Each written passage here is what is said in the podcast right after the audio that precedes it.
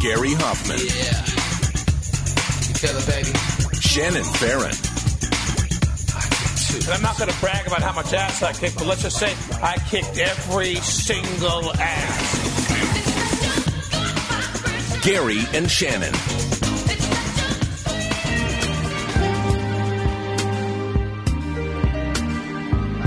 Me and Mrs. Jones.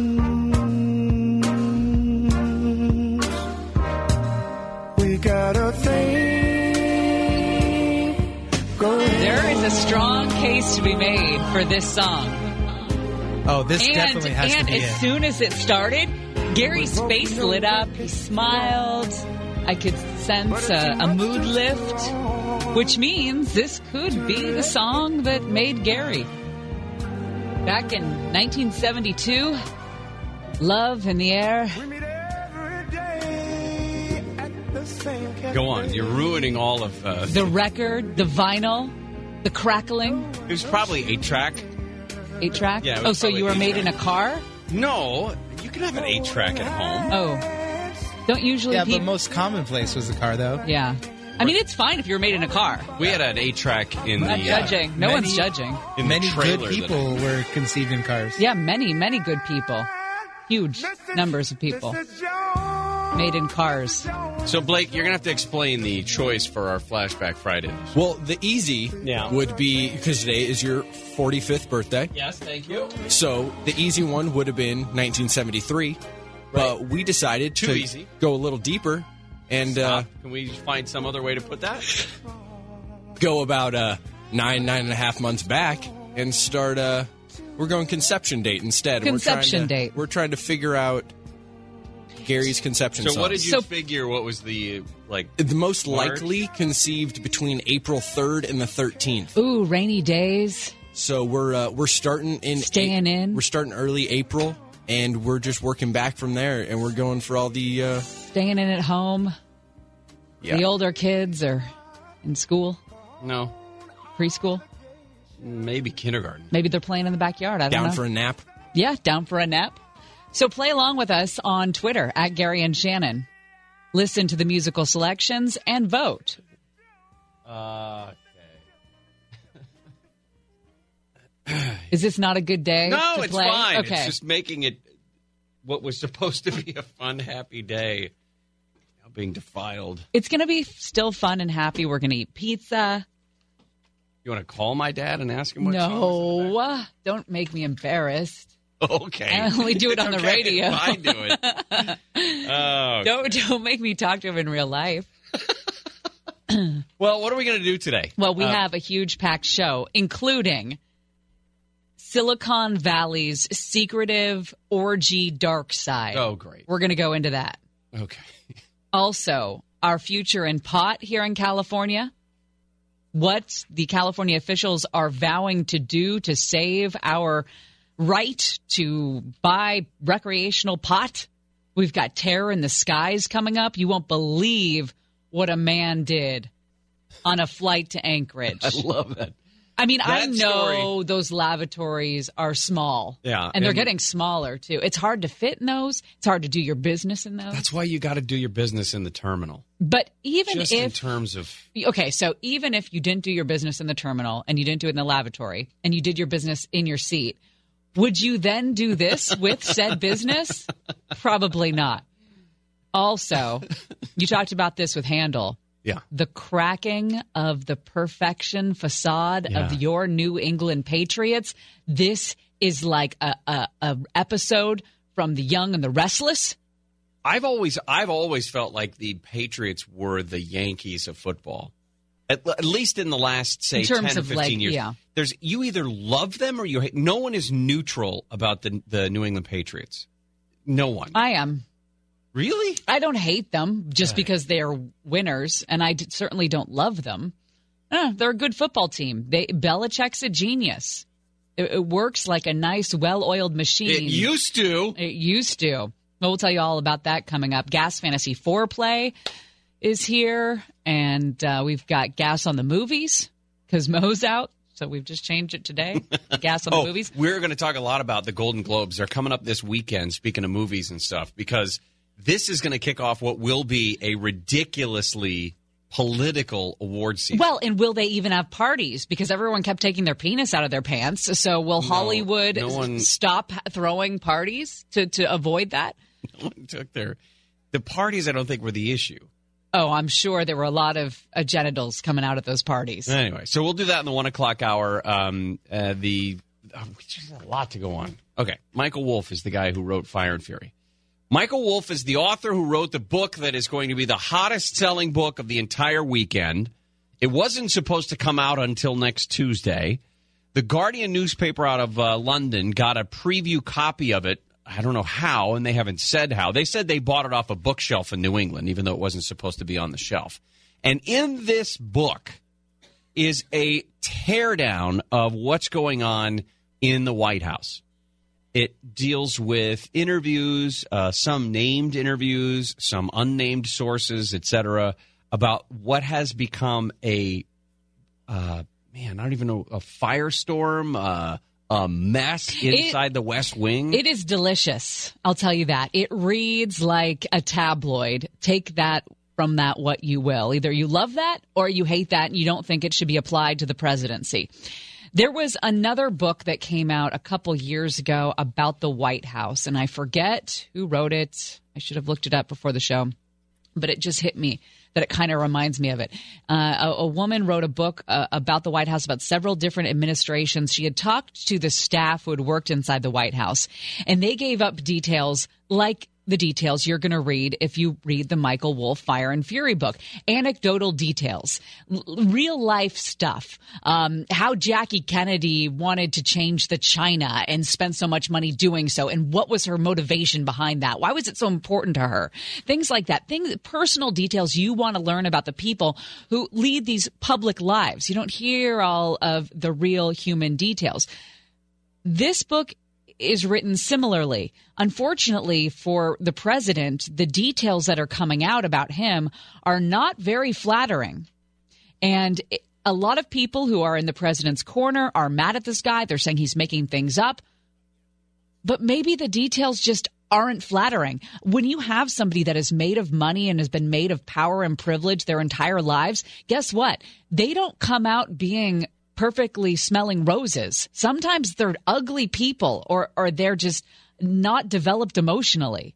And a lot of the details are showing that. Yeah, and they would and they would go to that end. Now, Michael Wolff was on the Today Show today and sat down with I think it was Savannah Guthrie was doing the interview and went through a whole series of sort of pushbacks when these when when some of these um, tidbits from this book came out about Steve Bannon referring to the the meeting with the Russian lawyer is treasonous and saying that that Ivanka was as dumb as a brick and that the president is afraid of eating anywhere other than McDonald's because he doesn't want to be poisoned. I mean, it, it's there. There are things in there that are none of it is new. By the way, N- none of it is ground shaking. You know, it's not. It's not breaking any new ground here. We've heard all of this about the president before But about how he's narcissistic, he doesn't read, he watches a lot of cable news, he likes instant or constant gratification.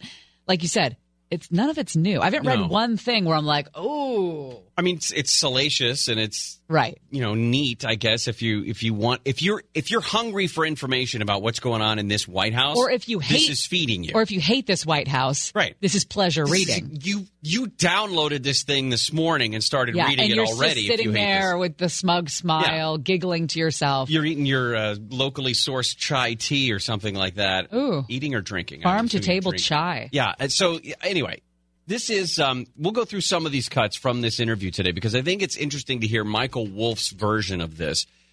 Some of which he's compl- I mean, he's speaking out of his butt in some of this stuff. But I wanted to give Michael Wolff some of the uh, some of the floor here. Not only is he helping me sell books, By the way, he's, he's asking about why this lawsuit, the, the lawsuit that the president has threatened. I mean, he's written a letter. He hasn't filed a lawsuit. Uh, why it is helping Michael Wolff. not only is he helping me sell books, but he's helping me prove the point of the book. I mean, this is extraordinary that a president of the United States would try to stop the publication of a book. This doesn't happen, has, has not happened from other presidents, would not even happen from a CEO of a mid-sized company. And we Uh, told you yesterday that it's odd that the president would try to stop the publication of this book based on defamation or libel because, and this is why no president has ever tried that we know of, it's impossible to sue for that when you're a public person. Those lawsuits fall flat on their face. It doesn't happen. Well, and the the idea that actual malice had been uh, that was the term they used. Actual malice had been caused against the president. Uh, it's it's hard to make that argument, and uh, like you said, impossible. I think is probably the better word to make that argument in court. You can't The other thing prove is- what was going on inside Michael Wolff's mind. The other thing is, what is he talking about? That uh, the a manager of a mid level company would never sue to get a book. Of course they would. That, that's silly. Of course they would. If they felt like it was ruining their brand and the president fully believes that he is the owner of the Trump brand, of course they're going to sue. It depends how public that person is, though. Well, you know what I mean? I- if you're think- Steve Jobs, you can't do that. I think the calculus of it is do you file a lawsuit like the president has threatened to do and then draw more attention to the book? We talked yesterday about the fact that this was 44,000th on Amazon's list before it got caught up in the Guardian newspaper and then rocketed to number one and is going to make this guy millions of dollars. It's only mildly interesting to me what's in this book, and I'll tell you why. When we brought up the Kitty Kelley books yesterday, I devoured the Kitty, Kitty Kelley books because that was 20 years ago. That was back before social media. You didn't know what was going on in these people's lives. You didn't know the way they thought. You didn't know how, how they acted. It was before 24 hour cable news. When she put out those books about the Reagans and about Frank Sinatra and the Royals, I deva- everyone devoured those. It was like, oh, I want to hear more. I want to hear more. What don't we know about President Trump? He's on Twitter 24 hours a day. We see him be himself in interviews and press conferences. It's almost odd when he's not himself totally. We know this guy. We know how he treats people. We know how he interacts with people. We know the power struggles that are in this White House. None of this is new. So I really don't understand why there's so much publicity about it. There hasn't been one nugget that's come out that's been like, oh, I, uh, I need to hear more about And that. to that end, wasn't that the reason a lot of people voted for him?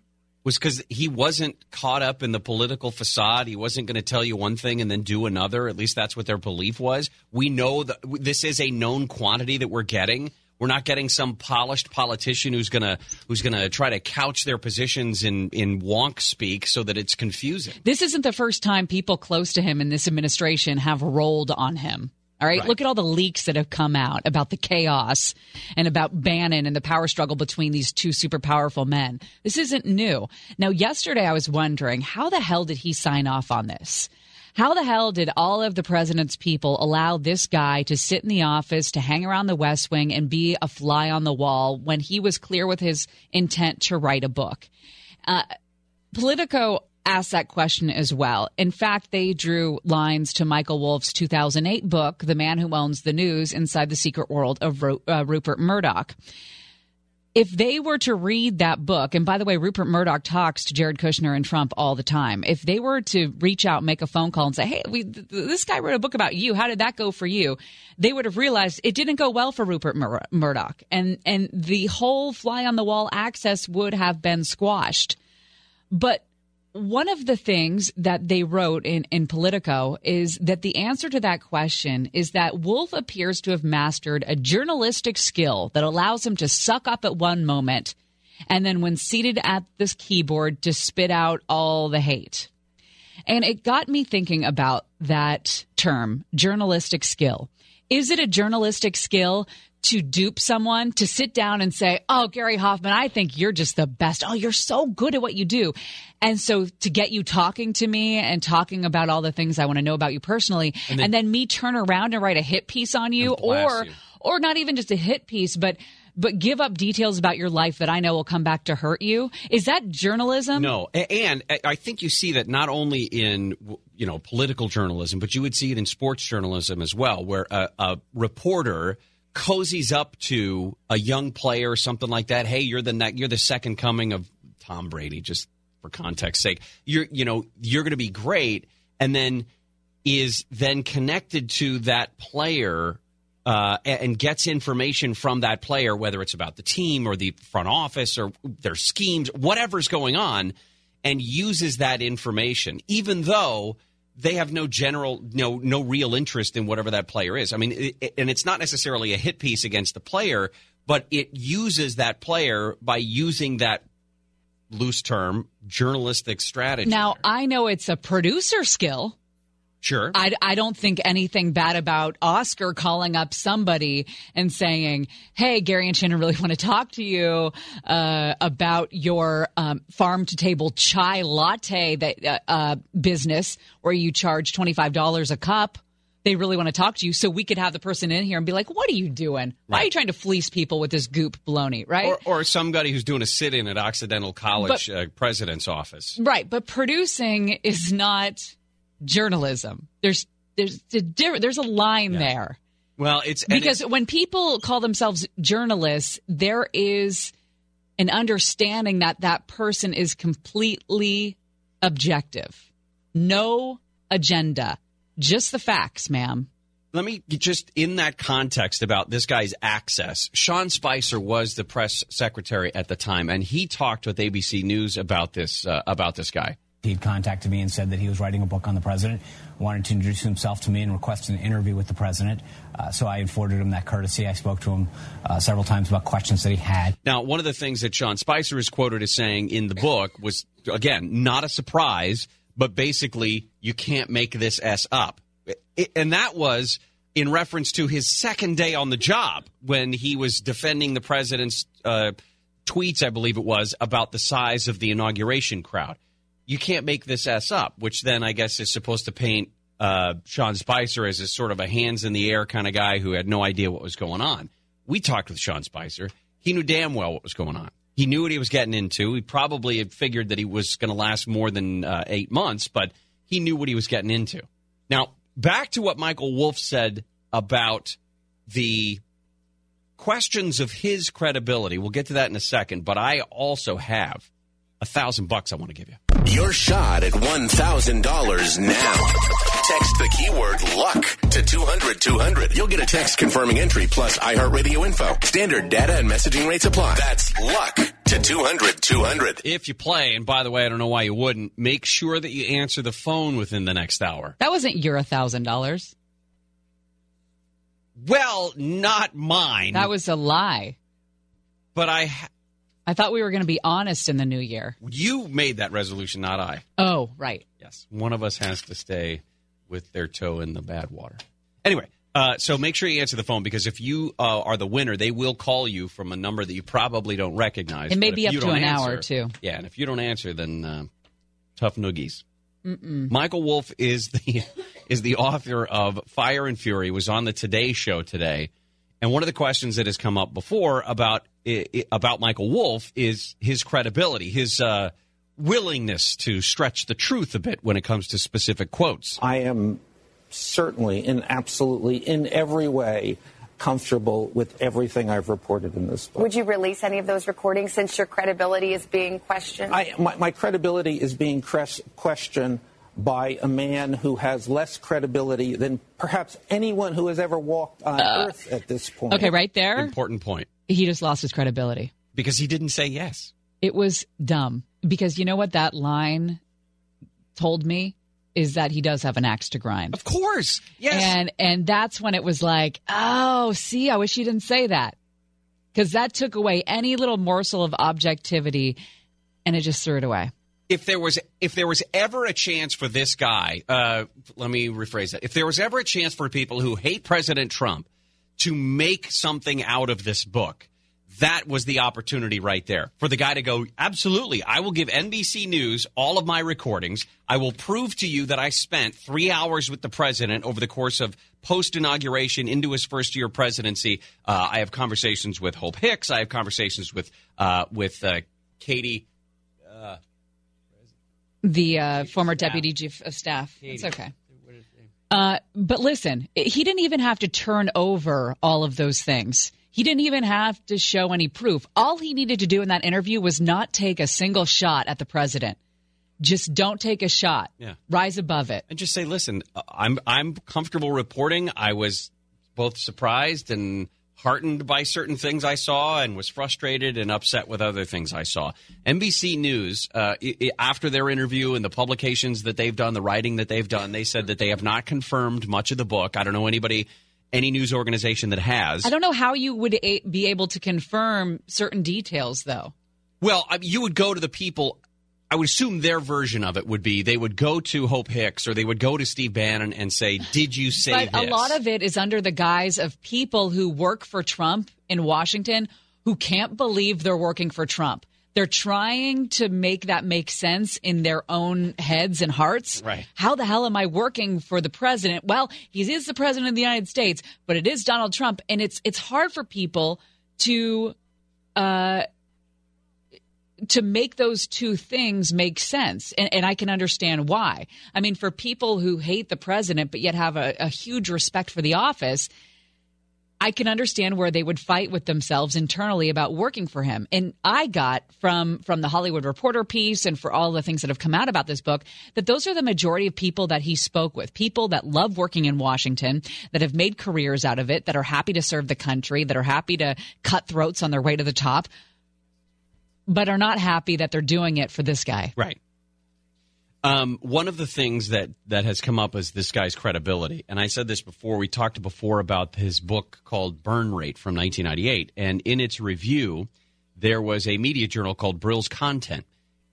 When they did their review, and again, this is immediately after the book comes out, they said that there were 13 people depicted in that book as saying that Wolff either invented or changed quotations that they couldn't recall his taking any notes or recording their interviews. But big difference.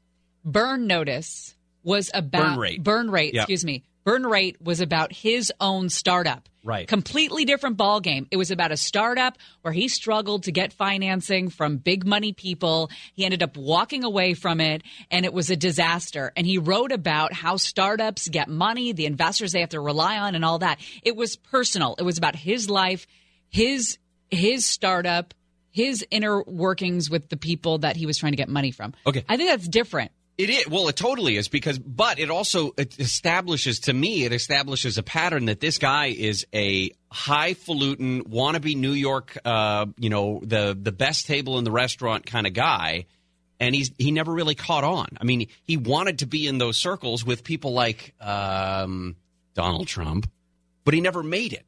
So that might be part of the axe that he has It to could be, grind yeah.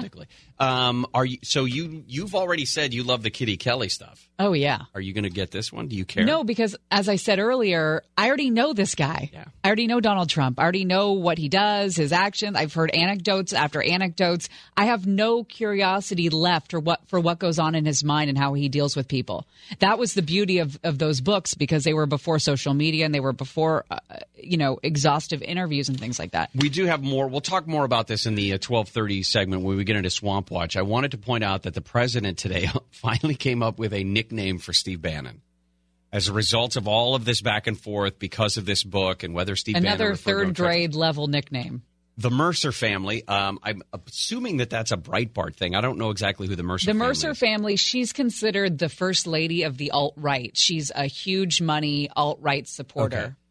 His tweet from a couple hours ago says the Mercer family recently dumped the leaker known as Sloppy Steve Bannon. So she was supporting both Bannon and Trump, and she's decided to pick a side from what I read, and she's picked Trump's side and not Bannon's. Bannon's ship, by the way, is sinking.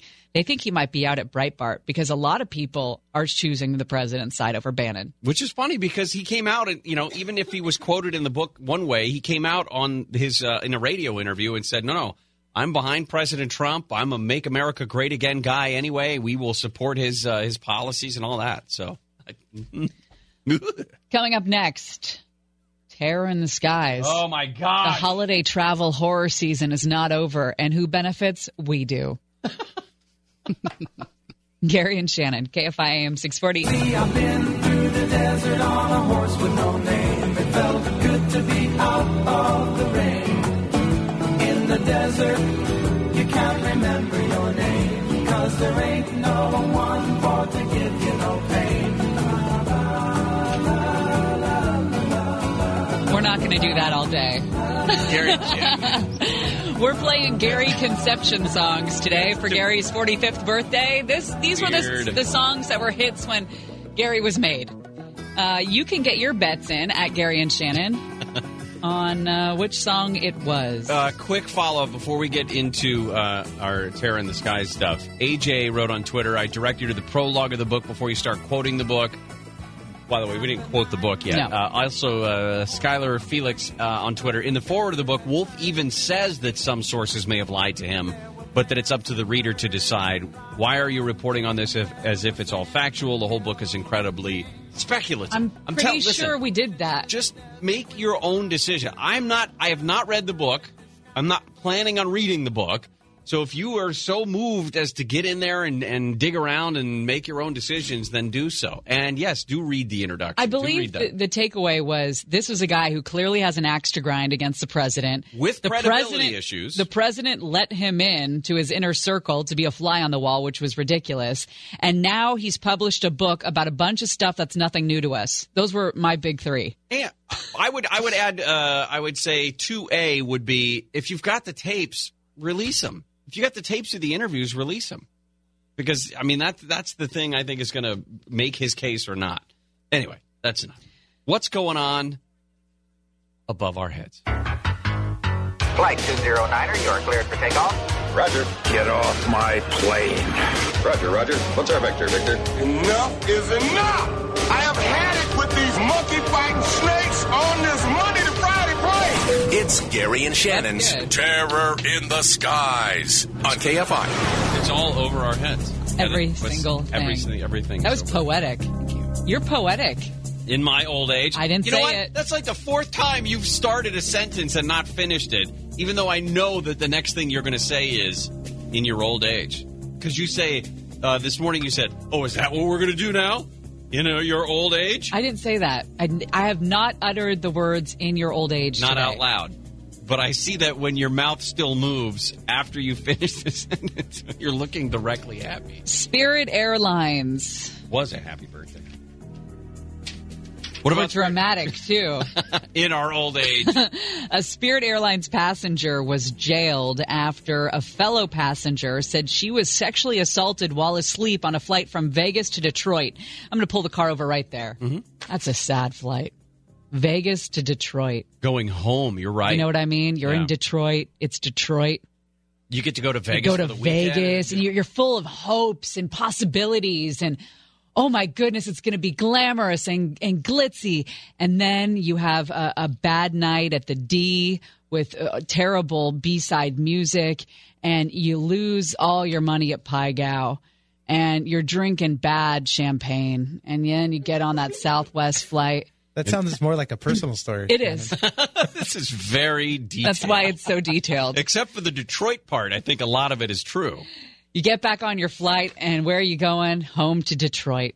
So you fall asleep, right? You're depressed, you're tired, and then you wake up and some guy's assaulting you. Uh, a guy named Prabhu Ramamoorthy has been charged with aggravated sexual abuse. This 22 year old woman told authorities she's in a window seat and she wakes up in the middle of, of the flight to her pants unbuttoned, her blouse unbuttoned, and his hand down her pants. Now, what a sicko. um, she immediately notifies notifies flight attendant. Obviously, uh, she's completely upset. She's shaken. She's in tears. Prabhu told an FBI agent, "Yes, he did try to touch the woman inappropriately." Okay, he admitted to it. But he later changed his story, saying, "Uh, actually, maybe I undid her bra while I was playing with it." Doesn't get any better. No, that was not the that that did not make it any better. What kind of line of logic did he think that was going to, the FBI agent was going to go, oh, well, in that case. Well, let me cheer you up with another tear in the Skies story. Thursday night, United flight had to be diverted to Anchorage because of what this guy did. United Flight 895 from Chicago to Hong Kong had to go to Alaska because this passenger was smearing feces everywhere. Uh-oh. We have a winner. Adult male smeared the excrement within a couple of the bathrooms, took off his shirt, attempted to stuff it in the toilet. What do you think this is? Is this uh, Flakka? Is this bath salts? Is this uh, Chardonnay? What are we dealing with here? I'm not certain if, if there's a way to. I don't know how, what label I would put on it. So I would you go in the bath bathroom, salts. you do your business, and then you take your business and start smearing it on the walls, and then take your shirt off. I guess that's where I'm confused. George Costanza would do that. They said that the uh, the passenger was met by FBI agents and airport police uh, at the plane and was interviewed by both entities. Airport police said he was taken to Providence Hospital for a psych evaluation. Other than that, the Boeing 777 has been grounded. They said grounded overnight for maintenance. Mm, I feel for that guy. I really do. Why? It's just a bad way to go out. You know, you're in a bathroom Well, who would you rather be? The pooping guy- and then taking the poop and putting it on the walls, and then taking your clothes off. Would you rather be that guy explaining to your buddies, like, "Hey guys, I, I'm not, I'm not going to make it to dinner tonight. I'm in jail at Ted Stevens International Airport because uh, I, I Uh, put a number two in lavatory number one." I don't think that's a story you can ever unveil. Well, what about what about Prabhu? if you? Prabhu's wife, by the way, Prabhu's wife was sitting right next to him, while he's leaned to the right of him, while he's leaned over to the left, doing this to this 22 year old woman. So you think the wife was like a Dottie Sandusky? I have- she knew what was going on. Or she was asleep as well. I don't know. I have no idea. Who would you rather be, Prabhu or Feces Man? Feces man. Yeah, absolutely. That's true. All right, coming up next, Quite a Hobson's choice. the downfall of the Patriots has begun. I was trying to sound dramatic. Oh, I, we should like have had dramatic music. ESPN. You needed that dun dun dun dun. Yeah, you're right. You're right. You're right. You need Let football me. music? Yeah. Is that let- can I try it again? Uh, let me see if I can get it up here. Yeah, just- Go ahead and uh, start thinking about exactly what it is that you want to say. And do you want Monday Night Football? Yeah, that's okay. fine. Good old Monday All right, Football. coming up next on the Gary and Shannon Show, the downfall of the Patriots has begun. That was perfect. That is dramatic. Yeah. Very dramatic.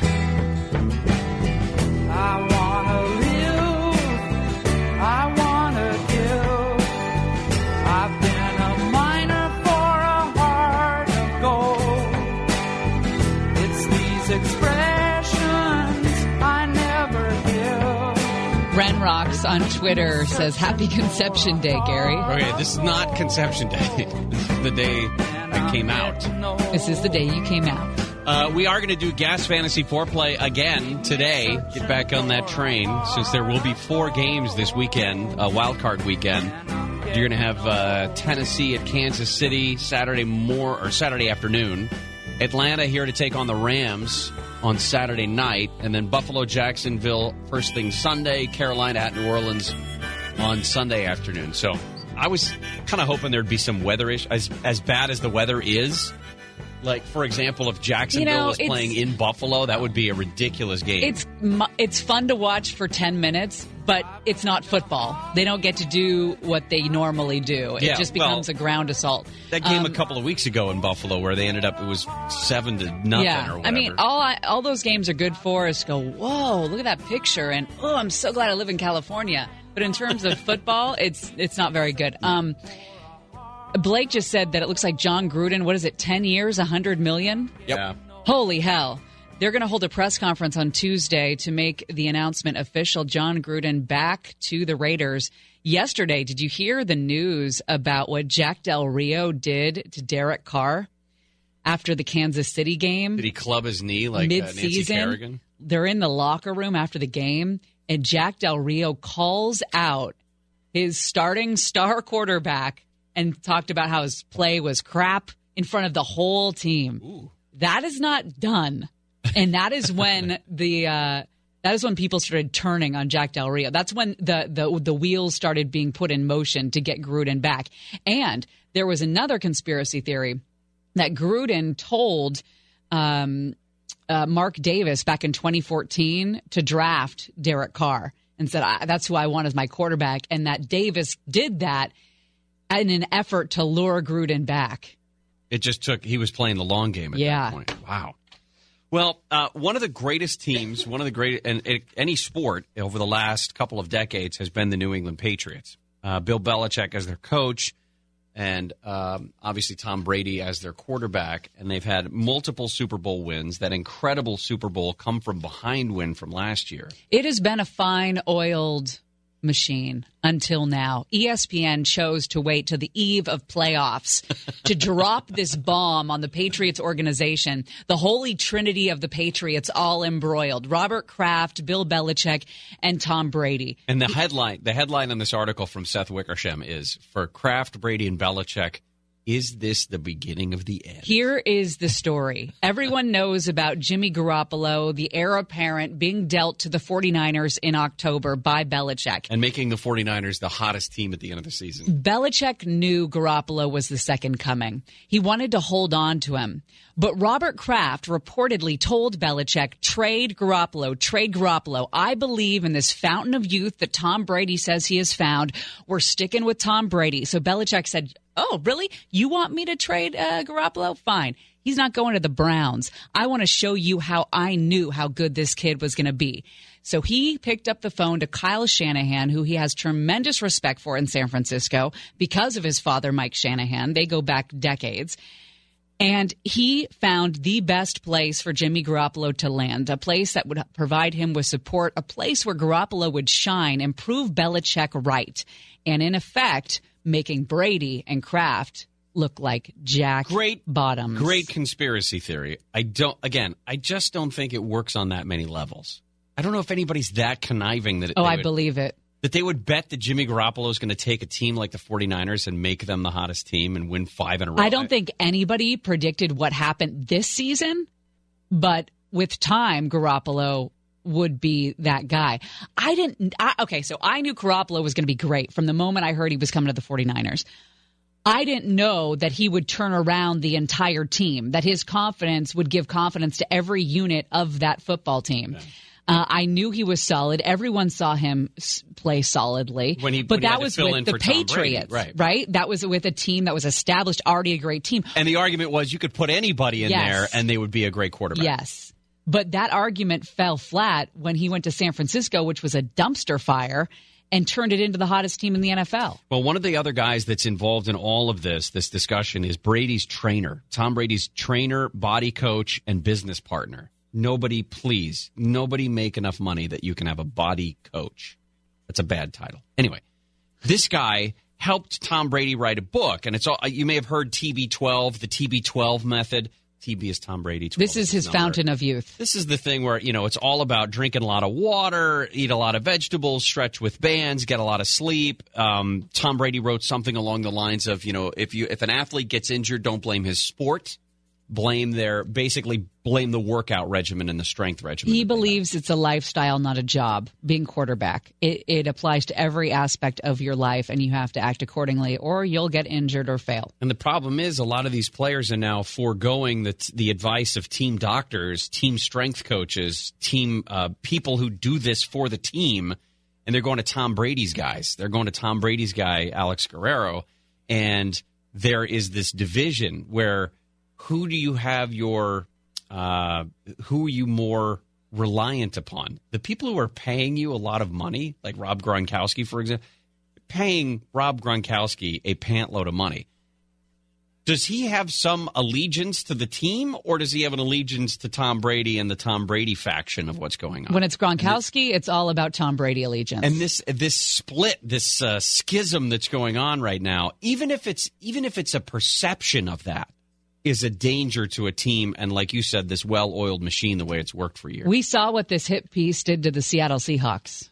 yeah, exactly. That is exactly true. I and never thought and and that. right on the eve of the playoffs. The good thing is is that for Patriots fans, it's obviously a great team. There are holes in the team. They may not do as well as they have this year, but it's still the Patriots. And Tom Brady has experience in the playoffs like no other. But does he have experience with being the aim or the target of of the aim of a hit piece like this? And intentional or not, ESPN dropping this uh, last night gives the Patriots ten full days to talk about it. They don't. They don't play this weekend. They have a bye week. They have ten full days to talk about this and deal with it. I don't before know they what that field. press corps is like. I don't know if they would bother the Patriots with this day in and Somebody day will. out. Somebody will try to make a name for themselves and, and bug Yeah. Bill Belichick, and he'll talk about all we're wor- all we all we want to do is talk about January thirteenth. Coming up next, looks like there was a bad guy up in the Bay Area that planned for a massacre on Pier 39 on Christmas. FBI was able to stop this plot. We'll get into all the details when we come back to Gary and Shannon.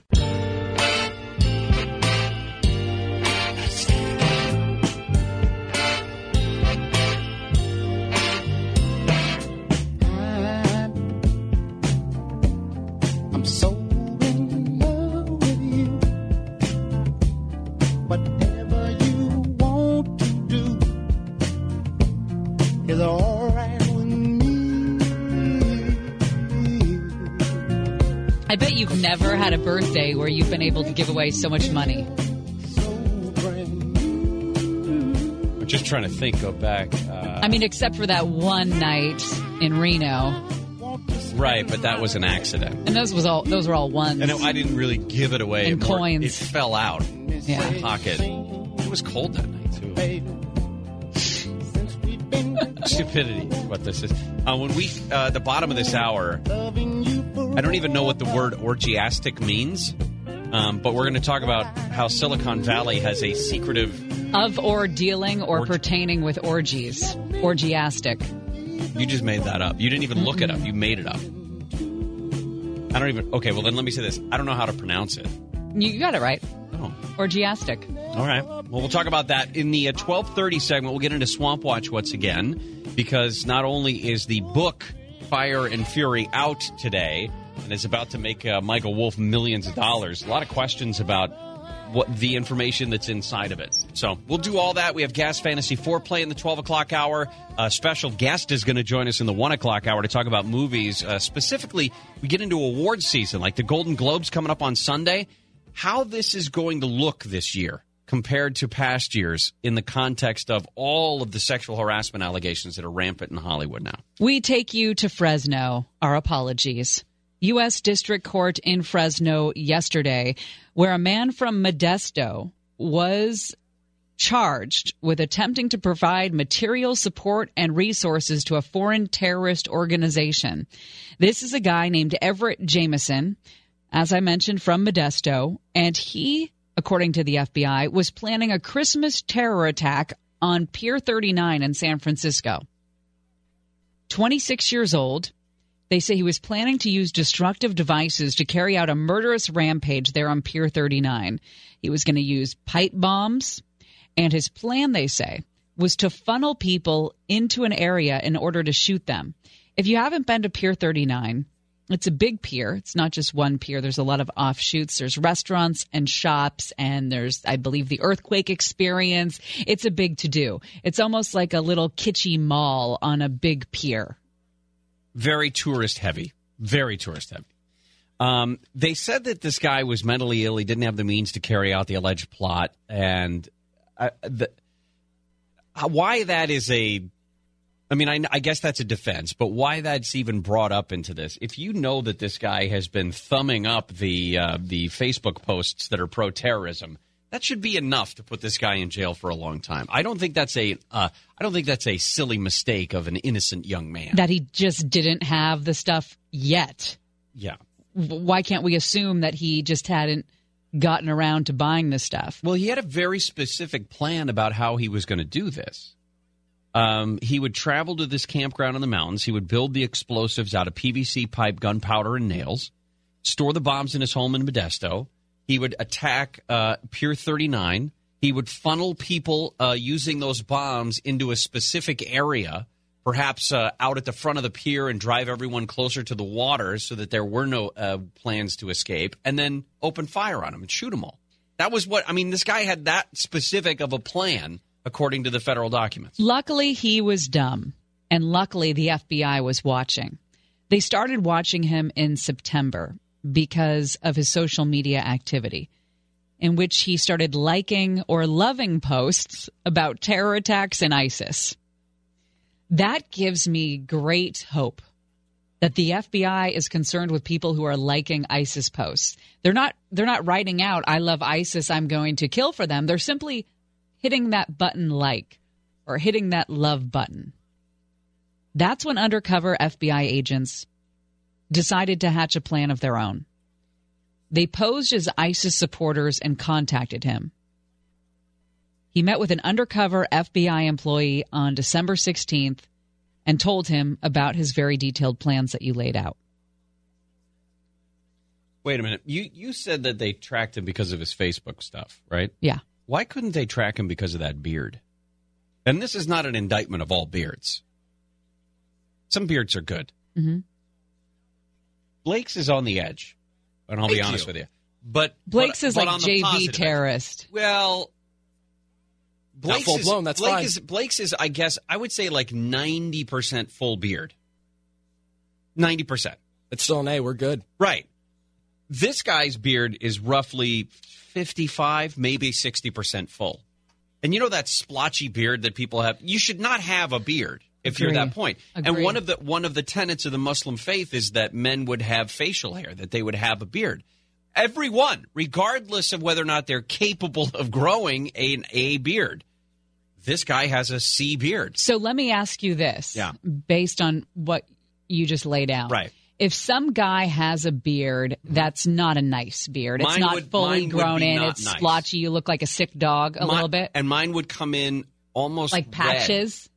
Yeah. and- and patches, patchy. unevenness, that that person should be immediately flagged because they're only growing a beard to be in line with ISIS, not because it looks great.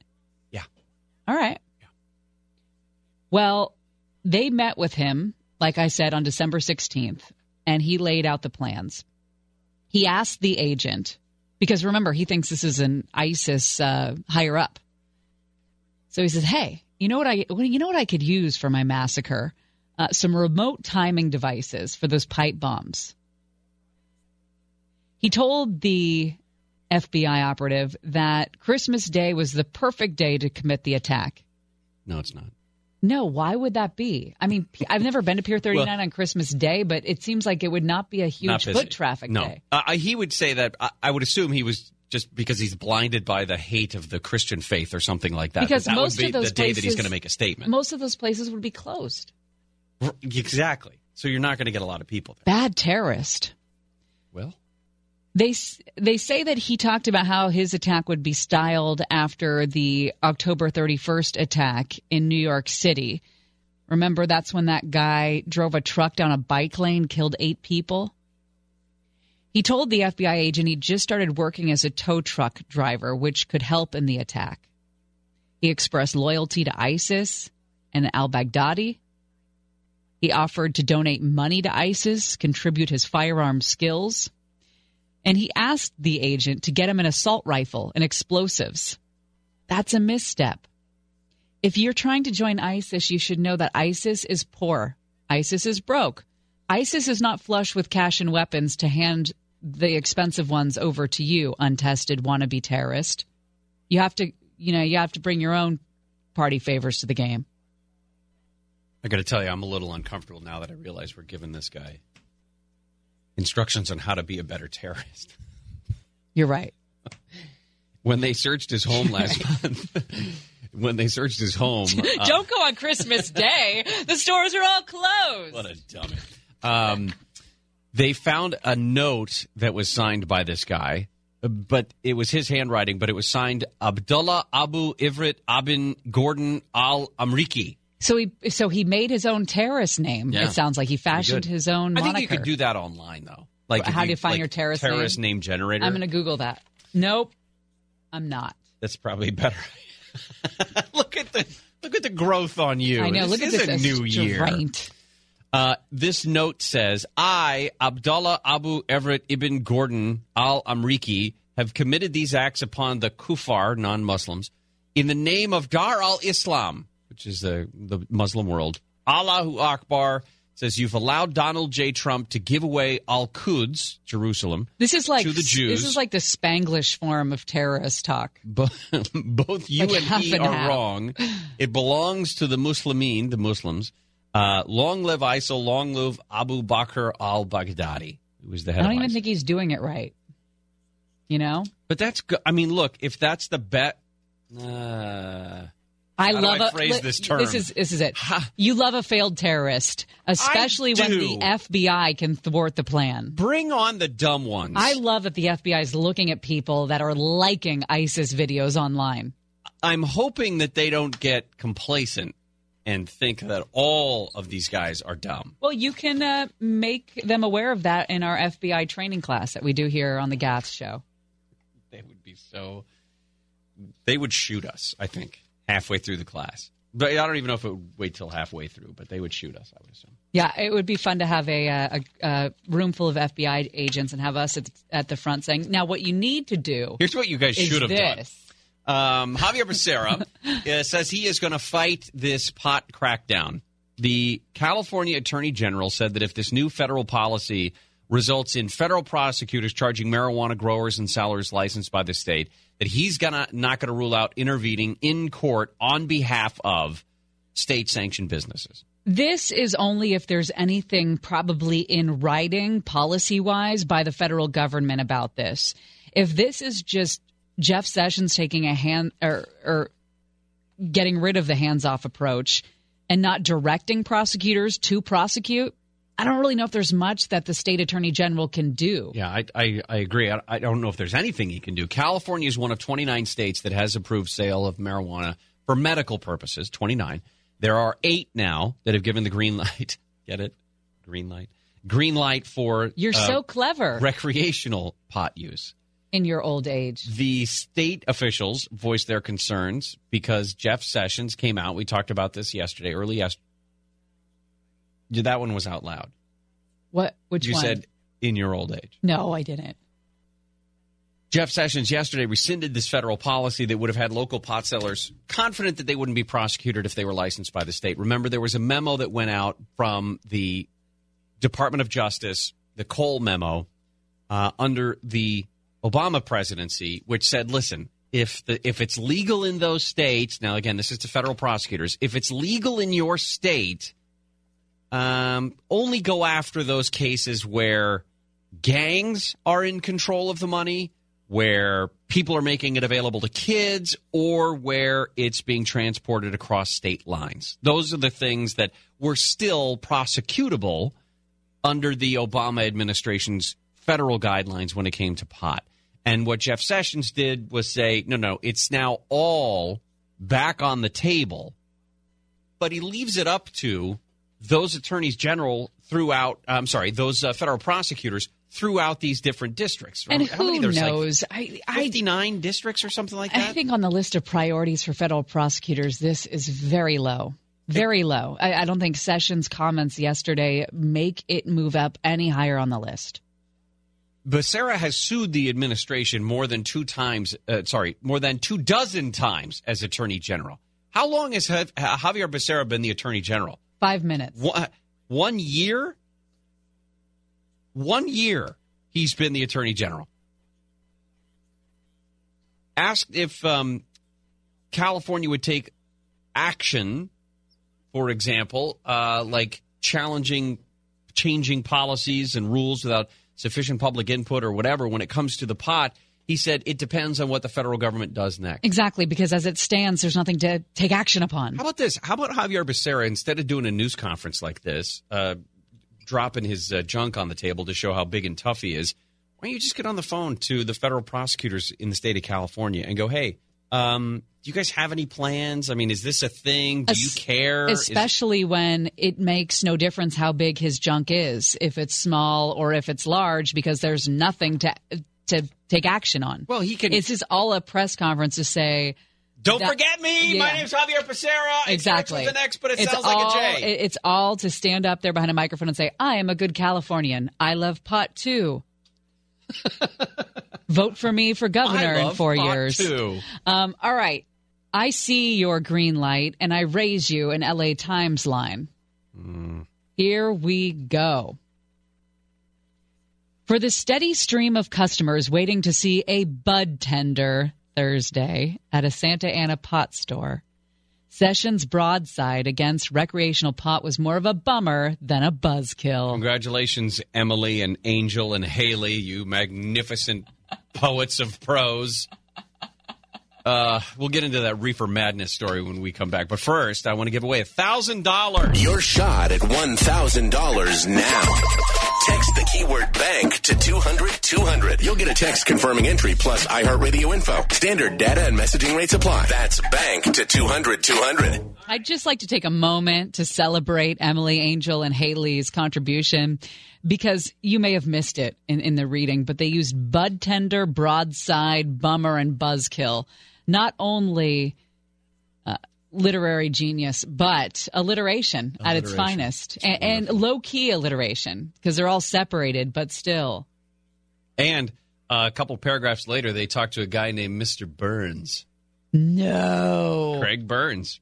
Um, 66 year old guy was uh, uh, up from Laguna Beach to buy pot.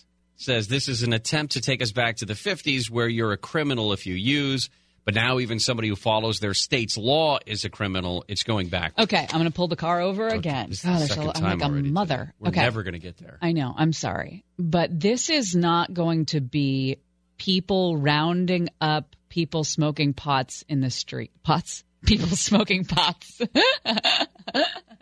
people Welcome smoking. to, welcome to the show, Mr. Sessions. We're glad you can join us. this is not going to be people going after you and your ounce of weed in your home. If anything, this would be federal prosecutors taking action against the, the actual stores themselves. It's not going to be a personal thing. They're not going to go after you and your little baby amount of weed. That's not what this is, if anything. This is a. They're not going uh, to be rounding people up. At at 420 Central. That's the name of the uh, the pot shop that they went to in Santa Ana. The waiting, the full waiting room resembled that of a doctor's office. People playing on their phones as they patiently waited about a half an hour to see their bud tender. And in the locked room where the marijuana was stored, soft music played. Customers peered into glass cases and sniffed green medicine bottles. Can we uh, ban the word bud tender from the show? We can, but that's what they're calling themselves. I'm- that's like the, but Like barista? it's better than Budtista or Bud Budrista. Why do we have to have a cute name for them? What do you want to call them? Pot sellers. But they're more than that. They will tell you which strains are good for you and which ones aren't, which ones make you paranoid, Okay, which ones so we're going like with bud tender. Guess. just makes me want to punch myself in the throat. Go ahead.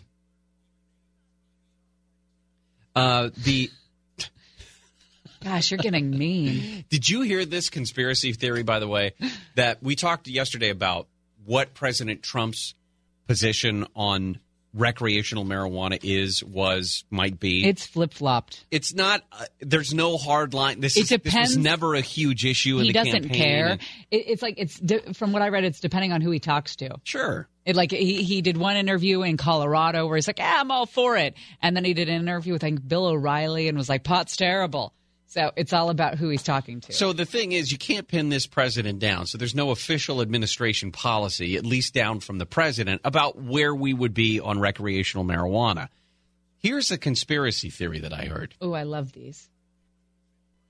They knew, they, the White House, they don't like Jeff Sessions and they want to get him out as because Jeff Sessions recused himself from the Russia investigation, right?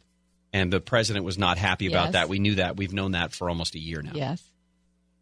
that when Jeff Sessions comes to the president and says, Mr. President, I was thinking about that thing, we're, we're rescinding that Cole memo.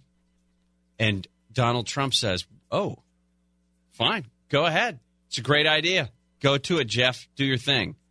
So that when he gets all of this public blowback, when he, being Jeff Sessions, gets all this public blowback for rescinding the Cole memo and making it potential, not possible even, well, I guess possible is the right word, making it possible that federal prosecutors do go after some of these pot shops, that the White House can then say, why did you do that, Jeff? Why did you why did you garner all of this negative feelings towards this administration? All you had to do was leave it alone. Okay. Well, and then fire him and say, see, it's because of that. It's because Okay. of the Cole memo. I, I hear your conspiracy theory. Um, but remember when we were talking about the Patriots conspiracy conspiracy theory, and you said you didn't believe there was that much conniving or thought that went into that. True. That's how I feel about this administration in that plan. No one has that much forethought. I don't think so. Well, the uh, the interesting thing will be over these next several weeks and months to see how many businesses come uh, do get licensed by their municipalities. The city of LA, for example, to actually sell pot because we have been so behind the times in terms of coming up with laws, coming up with policies, coming up with a permitting process, figuring out how to do that. There's only two in the city of LA. There are not that many throughout the state. I think it's 40 or 50 throughout the state. That once all of this is done, and once we do get a few hundred, I would assume, a few hundred of these recreational pot shops available throughout the state, that's when you're going to start to see the money come in, the tax income come in, and this is going to sort of lose its pardon the pun, it's going to lose its buzz. Yeah, the uh, the reporter from the Californian we had on earlier said there was a hundred, I believe, throughout the whole state, but that's Oh, nothing. 100 right now. Yeah, there's nothing. No, nothing. for, that's I mean, look at 40 million people. right. Look at Los Angeles, one of the more liberal cities, and you've got two. You've got West Hollywood and you've got Santa Ana. You we should at a- least have a hundred here. There's a bunch in uh, Sacramento, I think, had a really Well, that's- awkwardly high concentration. Because that's in Sacramento. You need a little something to get through the day. Wait a minute. I was married in Sacramento. Uh-huh. I see what you're saying. All right, we come back. Whatever the word orgiastic means, and why Silicon Valley is now dealing with orgiastic stuff. Could you imagine all those Silicon Valley people all, All naked together? Good Lord. Gary and Shannon. Go bleach my eyes. Did you write the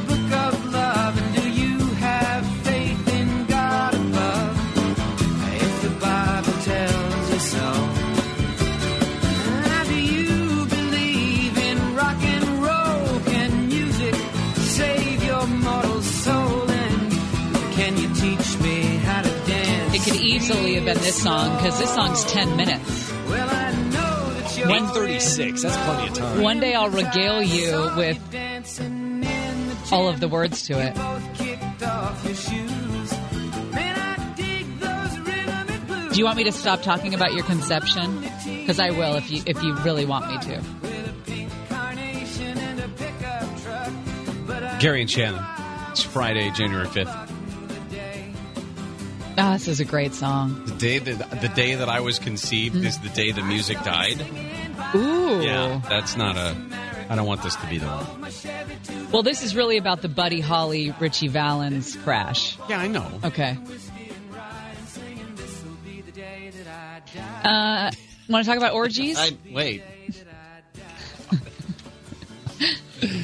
We are staying on top of all of the fallout of the Fire and Fury book. We topped the show talking about it, uh, and the our big thing was, listen, there's nothing new. There's nothing new coming out about this, and this guy is not, um, uh, you know, Edward R. Murrow. All right, it's it's a gossipy, anecdotal book in which he says in the prologue some of the stuff he had to kind of come up with himself or imagine how it happened. So all of the fire and fury about said book is really much to do about nothing, in my opinion. All right, orgies. Can we talk about cuddle puddles? Yes. Remember when we talked with Dr. Wendy about her time out in the desert? No. Yes. I'm- I don't remember Yeah. her talking about that. Yeah, I do. And she talked about a cuddle puddle. And we didn't know what that was several months ago. Oh, now I remember. Yes. That wasn't on the air. Remember the cuddle puddle part was.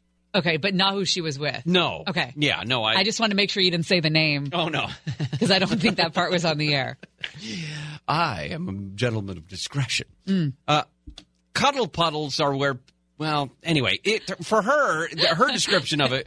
You just said I am a man of discretion, and the next words out of your mouth were cuddle puddles. Those were supposed to be a thing that was non-sexual, but was just a p- group of people together chit chatting. No. About- yes. How can you be in a cuddle puddle and it Uh. not be sexual? I don't know. All right. I don't know. This was a story coming to us from Vanity Fair.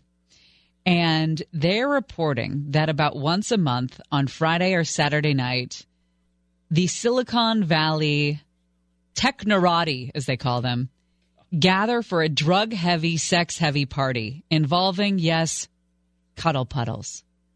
The venue sometimes is a beautiful mansion in Pacific Heights. Sometimes it's a beautiful home in the foothills of Atherton or Hillsborough. I was friends with, um, I'm still am friends with a, a woman at the time, girl, we were in college, who uh, house sat for a family in Atherton. Beautiful home. I mean, multi million dollar home, new money family, marriage in shambles, just a disaster. The people were way underwater. It was a very sad situation, but really let me into how crazy life can be inside those homes on the other side. You know, the people that live in these places, I mean, Silicon Valley, of course, they all have money, the, the tech people. But sometimes what goes on when people are trying to pretend that they have more than they do, Trying to keep up. it gets it gets gamey in there. This uh, writer Emily Chang put this together and talked about these these parties that take place, and it's a lot. Uh, first of all, the roots of the roots of this come from the Bay Area. You and I both grew up in the Bay Area. It, I don't know if we were aware of it at the time.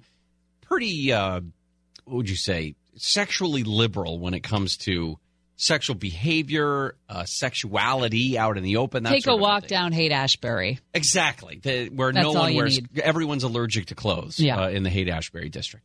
Um, so this is kind of where this is grown out of. Plus, you've got these guys, a lot of times guys, who grew up, I mean, literally coding, and that's all. So their their ability to make normal, what you would consider normal relationships with people, don't exist. They do not have those abilities. It has shades of Hollywood. They wrote in Vanity Fair that the freewheeling sex lives pursued by men in tech, from the elite down to the rank and file, have consequences for how business gets done in Silicon Valley. What does that sound like? They say from reports of those who have attended these parties, guests and hosts include powerful first round investors, well known entrepreneurs, and top executives. Some are the titans of the valley, household names. The females have different qualifications. If you're attractive, willing, and young, don't worry about what your resume says. Wow, that's a shocker. Some work in tech in the Bay Area, but some of the women come from LA. Now, a lot of the people who say that they've been to these parties, um, you know, imme- you may not know when you're going, but you know immediately when you walk in the door what kind of a party this is. If you go to a tech party, you go to a Silicon Valley party, it's 90% men, just because that's who uh, populates those businesses. If it's one of these parties, then there's all kinds of women. Like the, the, the ratio is two to one women to men. They say this is how the night goes down. Guests arrive before dinner, are checked in by private security guards who turn you away if you're not on the list. Sometimes the evening is catered, but at many of these, guests will cook dinner together. That way, there's no help to witness what's going on. Hmm?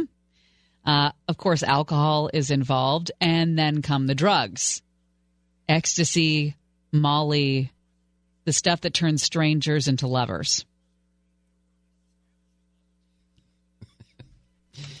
they they're saying that not all of these parties are billed as just giant orgies. It just happens to be that they are they sort of look the other way if there's a pocket of that kind of activity that shows up. And Emily talked to one of these young women who said that she got an, uh, an invite to a party on the edge of the earth, as it was described, at the home of one of these uh, venture capitalists. And the invite requested glamazon adventurer, safari chic, and jungle tribal attire. turning er, turning the car around. I guess I could say. Now we're going back? No, well, because we didn't dress appropriately. What do you wear if you get an if you get an invitation at the Hoffman House for a party uh, that says Glamazon? Glamazon and Adventure, Safari Chic, and jum- Jungle Tribal Attire. What do you, Gary, put on? What do I put on? Uh-huh. I would go the safari route A as opposed to the jungle tribal. No, that would be more jungle tribal. Okay. I would be more safari chic. It's like So- Steve Irwin. Yes, but like the shortest Steve Irwin khaki Like shorts Larry Bird, find. Steve Irwin oh, shorts. yes, yeah. Okay. You never know when something. Oh, Anyway, that and maybe like a um, a Steve Irwin tank top. Is that a thing? Does that exist? is this a straight party? I'm just trying to think of how you could well, make you could do thing. like a Just- tight khaki short sleeve with the uh, with the buttons open a little bit. Show some of your Again, man chest. a I don't know, straight I don't know. safari chic? the or- lines are very blurred. Um, but uh, this this this Jane Doe, as she described herself, said that uh, it was in the middle of this sexual harassment allegation case that had been brought against uh, uh, one of the co-founders of Binary Capital. So the, this, even in the context of sexual harassment allegations, didn't stop these parties from going on. Jane Doe told the author that it was all so ridiculous. She found herself on the floor with two couples, including a male entrepreneur and his wife. You know what? Actually, let's take a break and come back and tell the rest of Jane Doe's story. I Okay. didn't realize what time it was. Yeah, it's uh, It's time to uh, pause the orgy story. great. When we come back, Cuddle puddles on Gary and Shannon.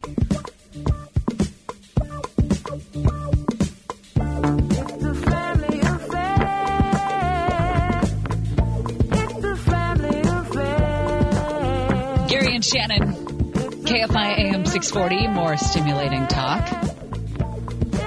There's a warning in Florida because of all the cold weather, and it involves iguanas. Don't touch them.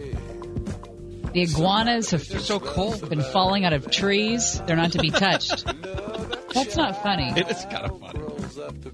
If you're walking around uh, Florida where it's gosh all of 50 degrees and then uh, We'll check in. iguana follows on you, We'll check in on the frigid East Coast coming up in a little more than an hour. Well- but right now we're in the middle of an orgy. well, not we. It's the story of Right. Um, this is uh, out of Vanity Fair. Emily Chang put together this uh, look at these sex fueled parties that go on in Silicon Valley, where guys who never had girlfriends and probably hadn't kissed a girl until their mid twenties uh, end up with all kinds of money and end up in this very sexually charged environment where they call the shots. It seems like all the relationships are open, all the love free. the guys can walk into a situation, a room, whatever you want to call it, and say, "Listen, uh, I I want you, and I want you, and I want you, and I don't want any connections. I don't want any uh,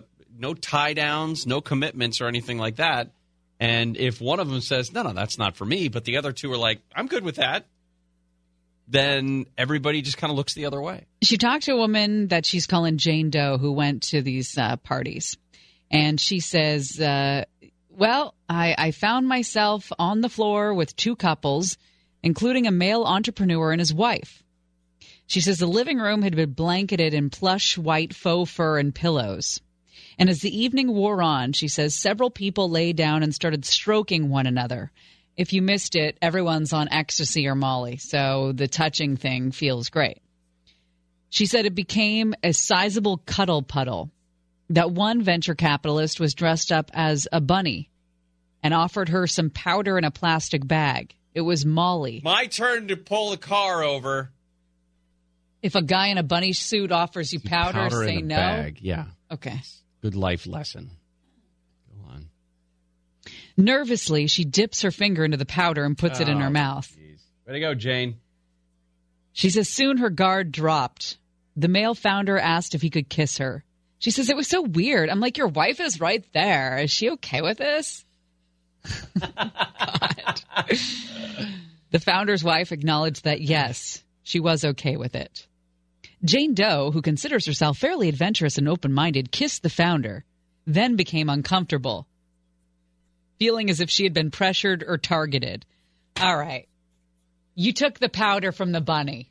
You don't get to then say you've been targeted or pressured. Yes, but you can't The bunny say. did not put the powder in your mouth. but you can say you were uncomfortable. And in that case, well, she what said. the hell are you doing at an orgy? Well, that's the thing is I don't know if she realized what it was. She said she tried to do, escape to a different area of the party. She said I felt gross. I'd participated in making out with him, and he he kept trying to find me. I kept trying to run away and hide. and she eventually gets into a cab and, and jumps into her car, it says, and leaves. So it's not about, she says, what's not okay about this scene is that it is so money and power dominated. It's a problem because it's an abuse of power. I would never do it again, she says. Okay. It, none of that would have ever happened if she didn't take the powder from the bunny. But none of it would have ever happened if there wasn't money involved. Yeah. If she had a if she had an invitation to an edge of the world party from a bunch of Star Trek geeks, she never would have gone. I'm not going to feel bad for girls that go to things that are billed as, you know, Ed of the World Party, Edge of the World Party, where it says to dress like you're in a safari or whatever, and then accept powder from men chic. dressed as bunnies. I'm not going to feel bad for you. Yeah. It just doesn't make any It- sense. you know, and, and if people have money up in Silicon Valley, they want to throw it around, they want to have orgy parties with their wives, fine. Who the hell am I to tell you to stop? I'm certainly not going to feel bad for somebody who's going to accept powder from the bunny. Well, here's if that's thing. what they're trying to Ri- do, it, it's not working. And whether it's Silicon Valley or Hollywood or politics, rich, let me totally overgeneralize, rich men who want casual sex with women, that will always be a case. That will always be there. It's not going anywhere. It's not going to no stop. No matter how many Me Too movements. Right. No, it's not going anywhere. There, there will always be that belief that it's accessible to them because of the money that they have. Okay. Now, you've got to know, you got to make sure that you keep yourself out of those situations because as much as I think it's despicable, as much as you think it's despicable, we would love it wiped off the face of the earth. It doesn't go away. As long as men have genitals and power and money, it's never going to go away. That's why I have a problem with the Me Too situation. You're never going to root out every apple with money and power. What you need to do is tell the kids how to deal with it. Rule number four is do not take powder from the man in the bunny costume. Because that, by the way, is not safari chic or jungle tastic or whatever the theme was. All right. We'll do trending when we come back. Also, our Gas Fantasy foreplay coming up. Swamp Watch, all of that stuff is in the 12 o'clock hour as we continue. Gary and Shannon.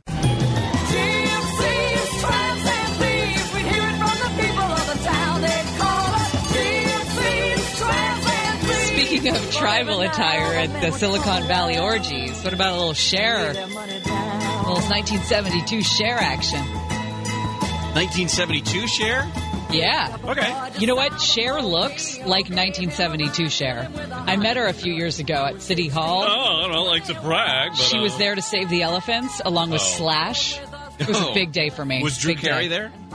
I don't know. That's the only time I met Drew Carey was when he was doing an animal something something Yeah. at City Hall. She looks incredible. She's little too. She, I thought she was an Amazonian woman just because of Sonny. Assume she was but tall. she's not. She's a, about my height, which means he was really tiny. Well, what else is going on? Time for What's Happening. Paul Haggis is in the news. This is the latest name to come out of Hollywood when it comes to sexual assault accusations. A civil lawsuit has been filed charging Paul Haggis, Oscar winning filmmaker, with raping a publicist. Three additional women have come forward with their own accusations, including another publicist who says he forced her to perform oral sex, then raped her. Well, uh, I'm not surprised by this. The LA Times put out a story over the uh, New Year that said that I think every 20 hours since the Harvey Weinstein story came out, every 20 hours, some big name has been popped with some sexual harassment allegation. Screenwriter for Million Dollar Baby and Crash, uh, huge names. Flags of Our Fathers, uh, Walker Texas Ranger, very, uh, very popular and well thought after The attorney, screenwriter. the attorney for the screenwriter said he didn't rape anybody. He was a Scientologist that broke from Scientology a handful of years ago. Uh, the flu is trending. We've seen this for the last few days. Uh, heard an interview with Jim Keeney yesterday um, on the Conway show. Brian Suits also talked to a doctor last night about what the flu is and how it is that uh, people are showing up into emergency rooms throughout, well, throughout the world, actually, over these last couple of days and weeks, just broken down by this flu. But in one case, you know, it's the rare case where the flu can actually kill you. But in one case, there's a guy in the ICU at Sharp Grossmont Hospital fighting for his life. This guy got sick around Christmas. His name's Sean Burrow, and he had the chest congestion, headache, body ache, the usual stuff. His wife's like, All right, you're getting the flu. But like a lot of people do, he continued to work and did not rest. The next thing she knows, they're in the ER on New Year's Day. He couldn't breathe. They had to intubate him, sedate him, and told her he was in renal failure. This I almost feel like this is a disservice that sometimes uh, media organizations do when it comes to something like the flu. I kn- I mean, I had this. I was I went through this for a couple of days right after Christmas, where I, I just didn't want to move. I had the headaches and my scalp felt tingle. I mean, just bizarre, normal flu stuff. I didn't get it very bad, but it was bad enough that I knew that I had something. The, it's the people who go to the emergency room with those symptoms, afraid that it is something like renal failure. Yeah, those are the ones that are clogging up the emergency room. I'm it's- with you. but it, but then you can't ignore what you know when things are bad. You know when things are wrong with your body. Yeah. And I don't want to tell anybody not to go to the emergency room, but it's just one of those. It's, it's the rare occasions. You may want to stay away from romaine lettuce because E. coli is trending. There is an outbreak. It has made dozens of people across the country and Canada very sick, and they're investigating right now, the CDC, whether green salads could be the case. I have a question for James Rogers, Director of Food Safety and Research at Consumer Reports. He says we can't say with 100% certainty that it's romaine that's the cause of this E. coli outbreak. But it is appropriate given that lettuce is almost always consumed raw. That's it. I'm not eating any more lettuce. Wait a minute. When is when is lettuce cooked? Do you cook lettuce? Uh, you could have, uh, I guess, cooked cabbage. I don't know. Speaking of, you can replace your lettuce with Cadbury cream eggs. No, you can't. You could. No, you can't because people's dirty fingers are clawing all up in there. Oh. Yeah. Okay. So here's the deal. Oh, I saw the story. They're they're doing the white eggs now. No, they're doing a white egg. Oh. Which is like the golden ticket, like the Willy Oh, Wonka Willy thing. And when you get the white egg, then you get a lot of money. But the problem is, is the Cadbury eggs are being sent to markets, and the workers at the markets are unfoiling the eggs to find the white one, realizing it's not the white one, then replacing the foil. So their grubby little hands are up in your eggs. Oh, okay. Just for some money, huh? If your Cadbury egg comes with fingerprints, it's time to uh, send it back. There is a. Uh, Oh, we are talked- making all sorts of life lessons we, today. we talked about. You know what we should do at the end of every show? What? Go over the life lessons we learned? life lessons Oh my God, I love it. Okay, so wait, let me write this down. So All right. far today is Today's life lessons. don't take powder from man in bunny suit Mm-hmm. and uh, don't eat Cadbury eggs that have fingerprints. Yep, that's a good one. Apple says that all of its computers and iOS devices, like your phones and your iPads, are affected by chip security flaws that came out this week. We talked about uh, Meltdown and Spectre. They said that despite concern that fixes may slow down devices, Apple had uh, it has its steps to address the meltdown issue. They haven't dented any performance, etc.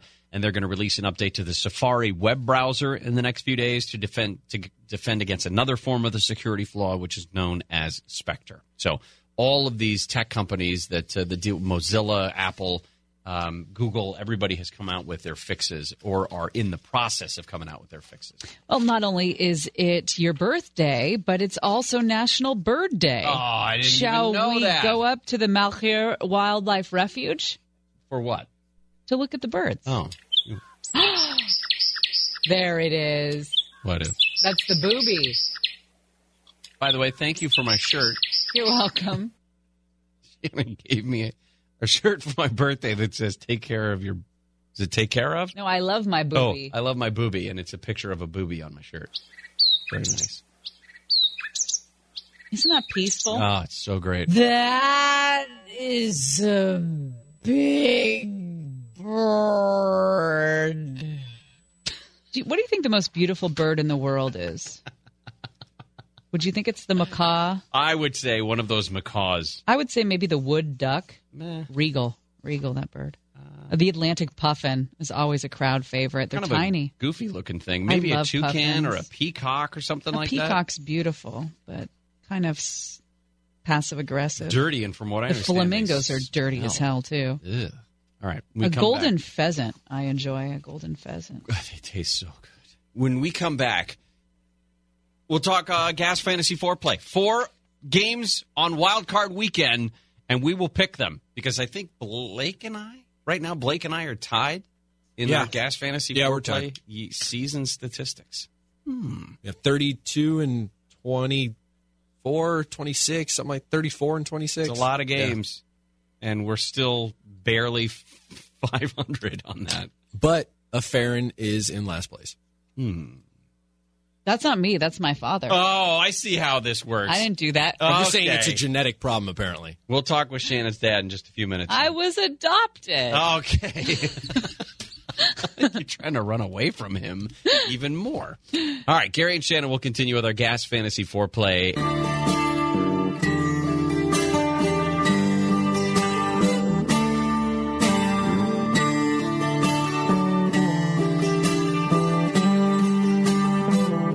Shannon. Wake up, Maggie. I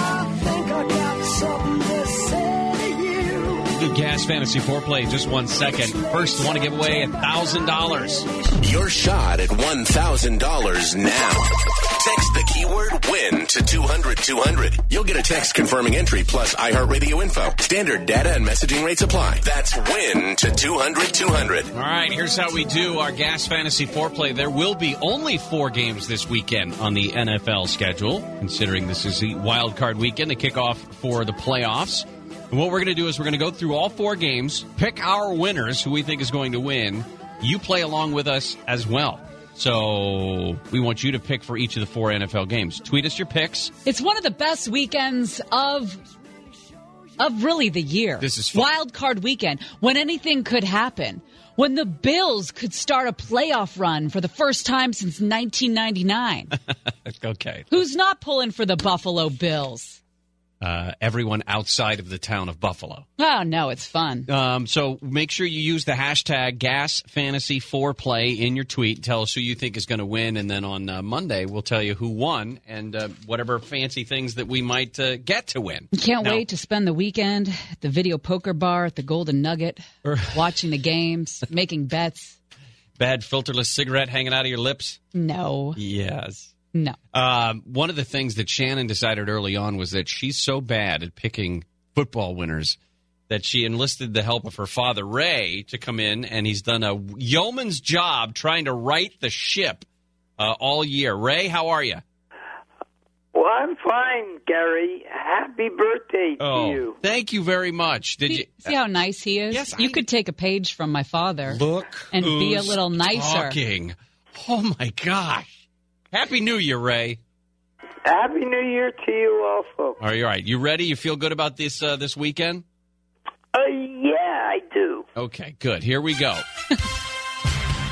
Oscar, what's our first game? All right, game number one is going to be the Tennessee Titans versus the Kansas City Chiefs. All right, I will start this one. I'm going to go out on a limb here. Kansas City Chiefs. All right. It's not really out on a limb. I think it's going to be one of those weeks. It is.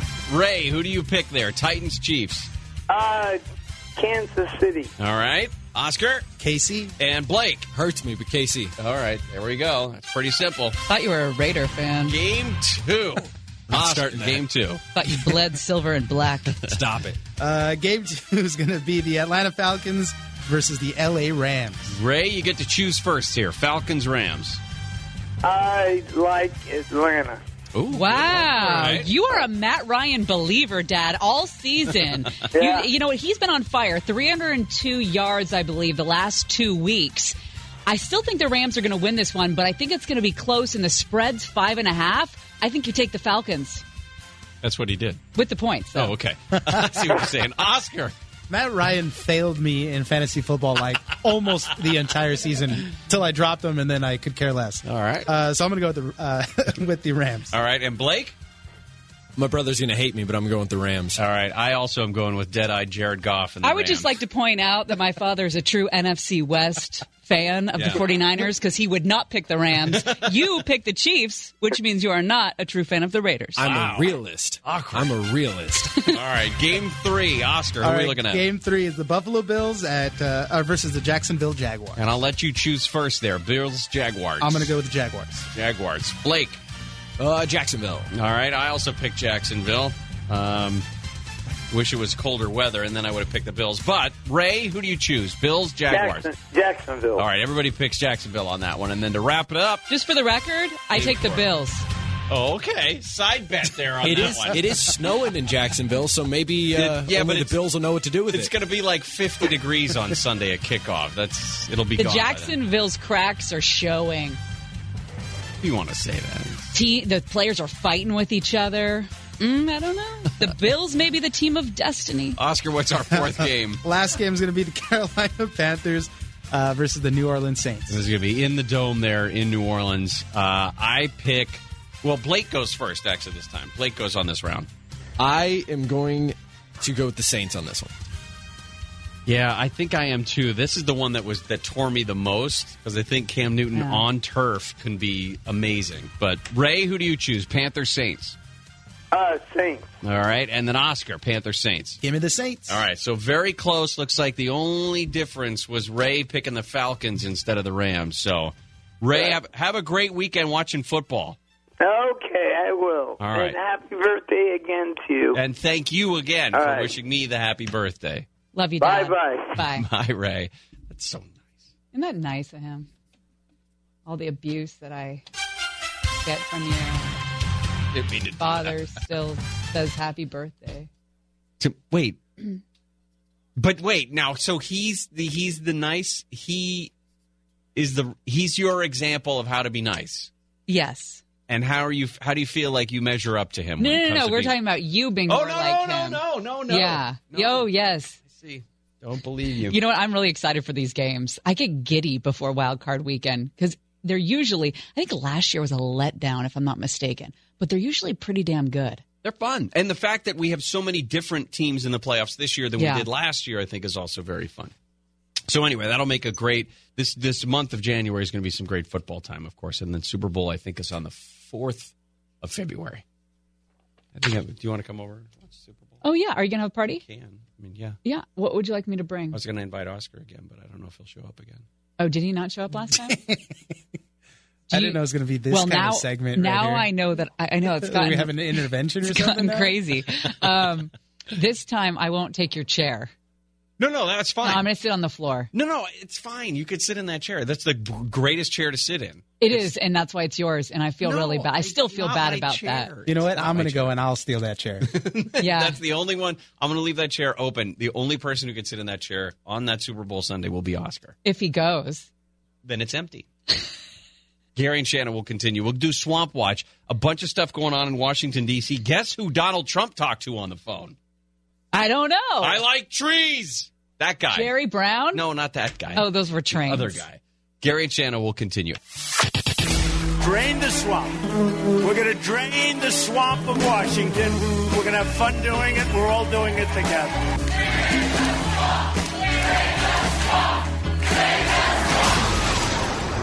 Swamp Watch.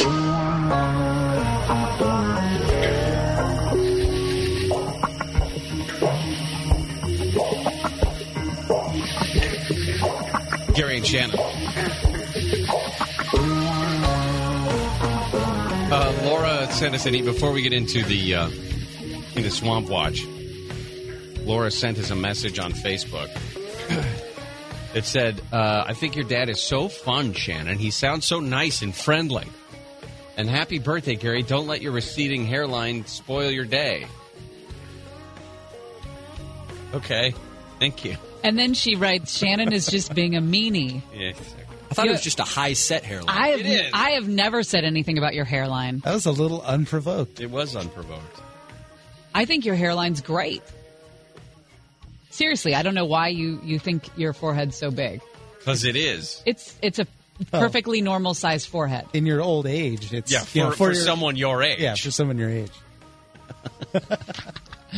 All right. Uh, Swamp Watch is when we talk about what's going on in Washington, D.C. and stuff that happens inside the Beltway and outside the Beltway that might have an impact on it. In a few minutes, we're going to be talking with Lana Zak more of the fallout from the Fire and Fury book that hit bookshelves today. Uh, we found out that uh, now that we know Orrin Hatch is not going to run for Senate once again uh, in the fall, that that has sort of made room for Mitt Romney to make his comeback on the political stage. And President Trump spoke with Mitt Romney on the phone last evening. Described by a couple of sources, lasted less than 10 minutes, but uh, the president wished Mitt Romney the best of luck in his future endeavors. Mm-hmm. If you remember very clearly, Mitt Romney came out against then candidate Trump. There was a full speech. And if, if I remember correctly, we broadcast that. It was. We hot it too. It was hot rhetoric. Very I forget the is hot. direct. Yeah, I forget the direct quotes, but um, Trump had been pressuring Hatch to run for reelection in an attempt to keep Mitt Romney from running. In fact, the president flew with Orrin Hatch to Salt Lake City last month to uh, to lavish him with praise at a ceremony uh, to to talk about the shrinking of the state's national monuments. If you remember that, he did. Mitt Romney described Donald Trump as a fraud and as a phony, and implored. Now he wasn't running at the time, but he implored everyone in the party to nominate someone else. So there was even a point, supposedly, where Mitt Romney was being considered for the Secretary of State position early on in the transition. That's That right. Didn't, didn't come to pass. Well, we talked about the division in the Republican Party, the people who are eh, Trumpers and the people who are not. Well, it looks like there is another dividing line, and it's the people that are split between Trump and Bannon, because now those two have separated. Bannon's quest was to, after he left the White House, keep going with his message of basic, really, Trumpism without Trump. But it's already cost Bannon a key backer and may cost him his position of power at Breitbart. Rebecca Mercer is a billionaire Republican donor and the co owner of Breitbart. And she issued a statement yesterday distancing herself from Bannon. This, of course, on the heels of the Fire and Fury book, where Bannon is quoted as calling the meeting between the Russian, the Russians and Donald Trump Jr. as treasonous and un-American. She issues this statement. I support President Trump and the platform upon which he was elected. My family and I have not communicated with Steve Bannon in many months and have provided no financial support to his political agenda, nor do we support his recent actions and statements. They're moving all their chips over to the Trump side Which and is- betting on him and not Bannon. Uh, one of the things that I saw that repeatedly this week was that Steve Bannon may have some political aspirations for himself.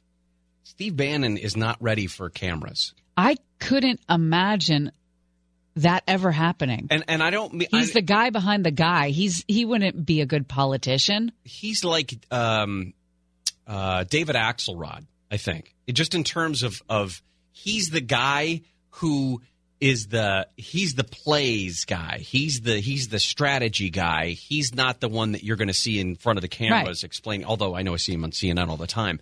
But that's that's his strength. To me, that's Steve Bannon's strength. Is the he's the guy who can call the plays, but somebody else is going to be the quarterback on the field. Exactly, the guy behind the guy, the puppet master, and couple that with the fact that he looks homeless.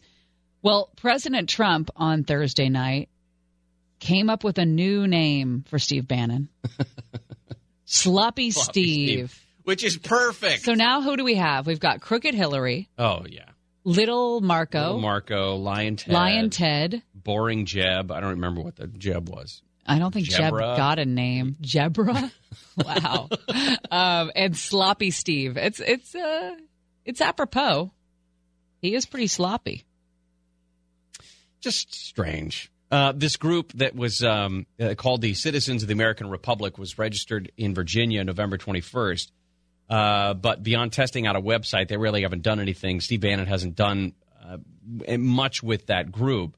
There was also uh, Ed Rollins, a strategist for Great America PAC, said that the Trump Bannon feud is going to mar- marginalize Steve Bannon. That What- the winner in all of this will clearly be President Trump. One of my favorite things in, in the whole Trump Bannon fight was a appearance by Anthony Scaramucci, former White House communications director on MSNBC yesterday morning.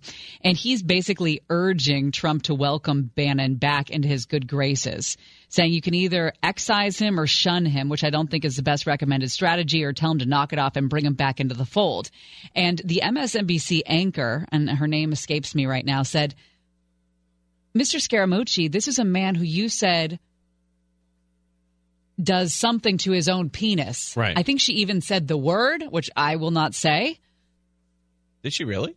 on MSNBC. Wow. I meant to pull the clip, but I heard it last I don't know night. if you'd be able to play it if you did pull it.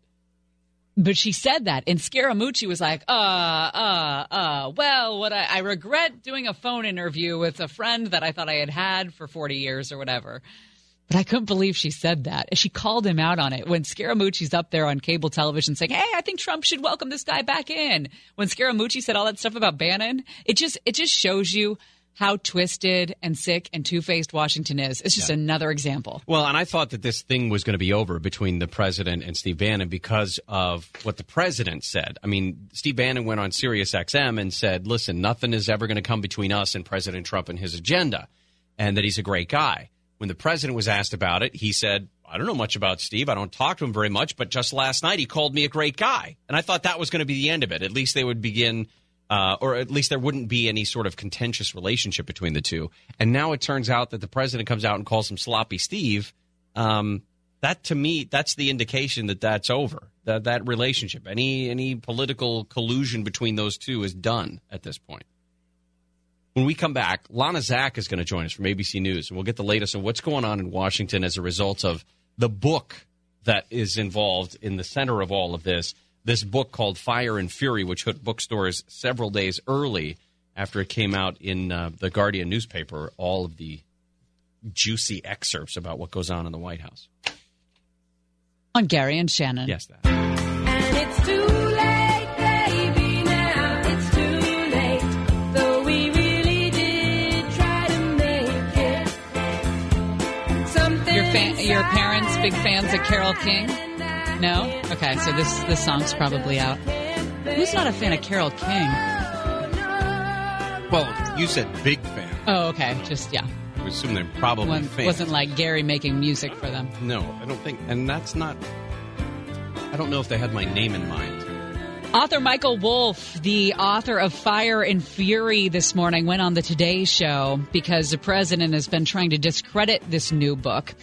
And the author today told the Today Show, told Savannah Guthrie that uh, he was willing to say whatever was necessary to gain access at the White House.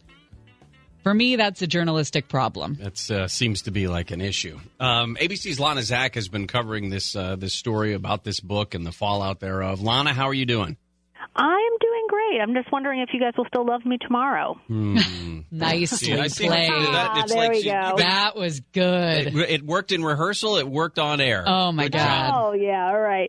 well, you know that's actually perhaps the, pre- the question the president should be asking about Michael Wolff, since it sounds like uh, Wolff flattered his way into getting the president to talk to him. You know, on the Today Show, as you mentioned, he wasn't. Um, he was a little bit coy when he said that uh, he wouldn't deny that he flattered uh, the president, um, but he also what he said that that uh, the president might not have known that he was actually speaking to a reporter, but he did in fact speak to him, and it was never off of the record. So uh, that's that's raised some eyebrows, but I think more of the eyebrows are actually being raised over what's being reported in that book. Some of the really damaging quotes coming from former top aide Steve Bannon, who the president has lashed out against very publicly, now calling him Sloppy Steve. well, we've heard that.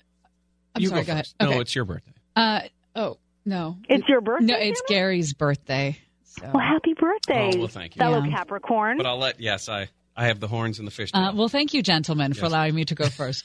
um, Steve Bannon called that meeting between Donald Jr. and the Russians treasonous. Okay, that was his opinion. That's kind of damning, right? Um, eh, but the other stuff, it's all kind of stuff we already knew. The anecdotal stories about the president so far, at least from what I've read.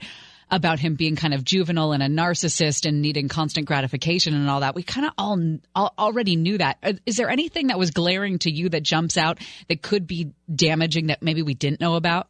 Well, the other part of of Bannon's um, quote in when he's talking about that Russia meeting that took place at Trump Tower during the transition, uh, not just his assessment that it was treasonous um, and unpatriotic, but that he believes, he says that that uh, the president's son actually brought uh, those Russians to meet with the president himself, which would which would contradict what the president has said about not meeting with anyone, not being involved in any of that.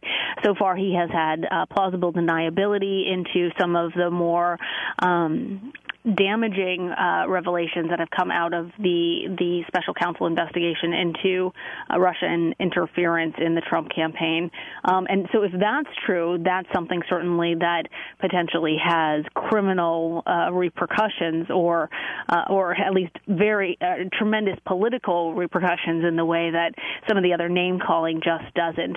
The other thing that I think people are will be interested in hearing is some of the um, discussion about the president before before the election and the members of his team and not actually wanting to become president, wanting to lose the election and thinking that that was going to be a win because it was going to raise his public profile, it would raise the profile of his uh, his family, and that they would come away from it financially winners uh, without having to do the job of president.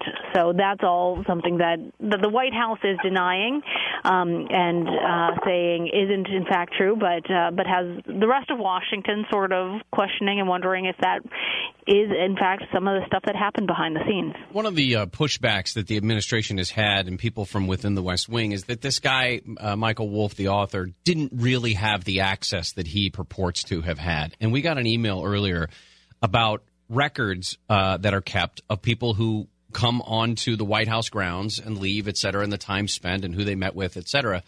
Is there any chance that, that it will get to the point where those types of records would be brought out just to prove or disprove whether or not this guy had the access that he claims to have had? Possibly. Uh, you know, it's um, what we have heard from the White House is that they are no longer going to be publishing those logs. Uh, pub- they are not going to make it public who has been um, granted access into the West Wing. There, he says that he has spent a total of about three hours with uh, with Mr. Trump both during the campaign and uh, transition and presidency. Though the White House flatly denies that they ever had uh, any uh, that he he ever actually had any access to the president. They say that he made several requests and they were all denied. But again, the White House oftentimes won't produce the records to sh- to to uh, back up their case, but uh, we have seen this time and again that what they'll say is it's not true, it's false, and uh, and then they try and move on from there. So I, I, I guess I, what I'm saying there, uh, Gary, is I wouldn't hold your breath to expect uh, to get actual logs. Lana Zak, ABC News, great job. Appreciate your time as always. Thank you. Uh, one of the things she said about uh, about the president, about the things that have been uh, maybe exposed in this book, was something you and I talked about during the campaign. We didn't think he wanted to win. Oh yeah. I mean, we both we both had that thought at one time, like.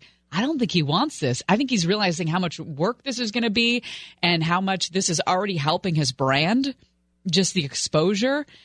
And why would you want to have that job if you're already living, you know, the high life and Yeah. everything? Like, you know, does he plenty of- really care about all those people? Plenty of things he would have to give up to become president. Right. Some of the things that he has already said he loves the most about Right.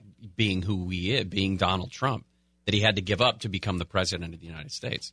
Um, yeah, so it'll be interesting. I this weekend is going to be full of people who you know claim to know more than we do. By the way, if you've seen the excerpt from the book about the Gorilla Channel, I'm just going to say it's not true. Yeah. it's hilarious. That's not really in the book. Just if you've seen it, you know what I'm talking about. I'll just leave it at that. The return of Steve Gregory. Who? When we come back to the Gary and Shannon show.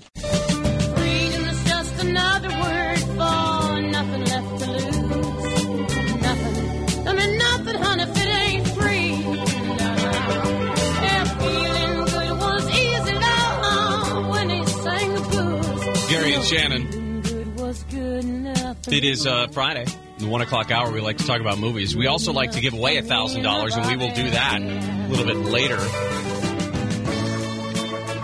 Well, we get to talk about movies usually on Fridays at this time. Uh, unfortunately, we're in a dead area of moviedom because the only movie that opens this weekend of any real import is uh, Insidious: The Last Key.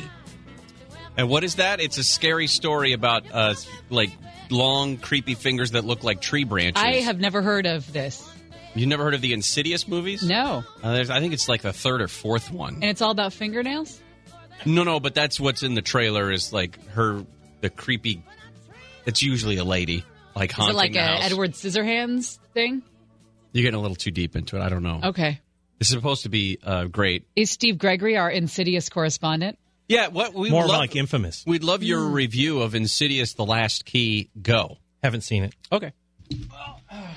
Thank you for your time, And anything with deep, long fingers, I don't care about. ladies and gentlemen. Steve Gregory, uh, longtime entertainment correspondent for the Stars and Entertaining Things, and you've been to many, many award shows. The reason we wanted to talk to you today specifically was this weekend kind of kicks off our award season with the Golden Globes on Sunday night. Well, of course, and this is going to be a really important award show because it's the first major awards program of the season, but it's also the first award show since all of these sexual allegations started coming Are out. there going to be wild parties still? Were there wild parties to begin with? Or is it Well- going to be all Kool Aid and, uh, and, and I don't know about that. G-rated fare? I would imagine that before you go to any party, though, you'll have to sign some sort of waiver or some sort of paperwork before you go into any party. But that goes out the window. Those papers don't mean anything. Uh, You know what? It's going to be interesting. They'll still there will still be parties. And let me tell you something. The Golden Globes on Sunday. It's still a very very casual atmosphere because the booze is flowing like it is at any award shows. Is this the most casual in terms of the award shows? Yes, that we'll see in the next. Yeah, few this one's this one's a little looser, followed by the SAG Awards, and then the Oscars are pretty tightened up. Have there been any complaints at awards shows? I'm trying to go back and rack my brain and try and think because there have been so many allegations that have come out. I don't think any have been at awards shows or award show parties. Mostly but just you- stuff that well, hey, happens we on a Tuesday. But you can imagine that some of yeah, those I would assume have that's the happened thing. Like I would assume something. I don't think a lot of it happens at the parties at the at the actual venue, like this being at the Beverly Hilton. And a lot of parties are like Trader Vic's and at the other ballrooms and things like that. But typically, things like that don't happen. It's usually after parties. That's where all of the bad stuff usually happens. Is at the after parties. Do you go to Nah, those? I've only been a couple times in my career because most of the time I'm I'm still filing and I'm still working for the morning drive, so I don't really have the time to go back. But one year I was at a wine the Weinstein Company party. I think I'm still trying to remember. It was 07, 08. I remember getting an invite to get into that party, and it was just you know you're you're kind of wide eyed because you're standing shoulder to shoulder with all these A-listers and stuff like that, and you're just you know some schleppy radio reporter walking around and, and wandering around. I didn't have don't anyone talk else. about yourself like that. well, I didn't have any friends You're with not me. schleppy. Talk to Handle. yeah, Well, the that's- king of schlep. that's schlep. Yeah, is. That is casting schleppy. aspersions on you. Yeah, Okay. but uh, but you know, and, and then after a while, you just feel a little overwhelmed. So I only stayed. I think I only stayed like 20, 25 minutes, enough to get some free food and a drink, and then I left. Did you see Harvey Weinstein? Yes, I did. How much I of him? actually see- I saw. Well, I saw the clothed version. Ah, but I, you know, and I didn't talk to him or anything. There was no way. He was total unapproachable completely. But um, you know, somebody. But I was there under a different, you know, for a different reason. I was just kind of an invited guest for a quick, for just a quick visit. you weren't there to suck up to him. No, I didn't have any reason to, to to be there other than just to observe because they, they what they did is they allowed they would allow a handful of reporters to go in and observe and then go report on the party afterwards because the photographers are always allowed in there like the variety and hollywood reporter types are always allowed in there they love the pictures because that's that's a big part of the story but um, but this will be an important uh, award show because this will be the first public venue that people have been able to speak this, that the hollywood elite and the a-listers and all the actors and actresses are going to be able to talk about things publicly to a worldwide audience Well, and I wonder how much of that is politics has never been off the table in ter- in terms of the opening monologue. Uh, Seth Meyers is doing it this year. Is Right. going to host. Uh, the the politics have never been off the table when it comes to acceptance speeches. Even though it, I think the mo- the vast majority of people in the audience, I mean TV audience, roll their eyes when they start getting into politics. Even though the room itself may be more uh, appreciative of those comments, but this is it going to be a um, in your opinion, do you predict that there will be more specific comments to like we need to take care of our own house before we start talking about Washington D.C. or we need to we need to make sure that we root out this problem before we start talking about injustice in America. Well, and to that point, uh, Meryl Streep was doing an interview this week when somebody asked her about all the bill- billboards that have been put up about on Hollywood Boulevard and the like that say she knew, and she deflected that by saying, "Well, uh, what does Melania have to say for her husband?" Right.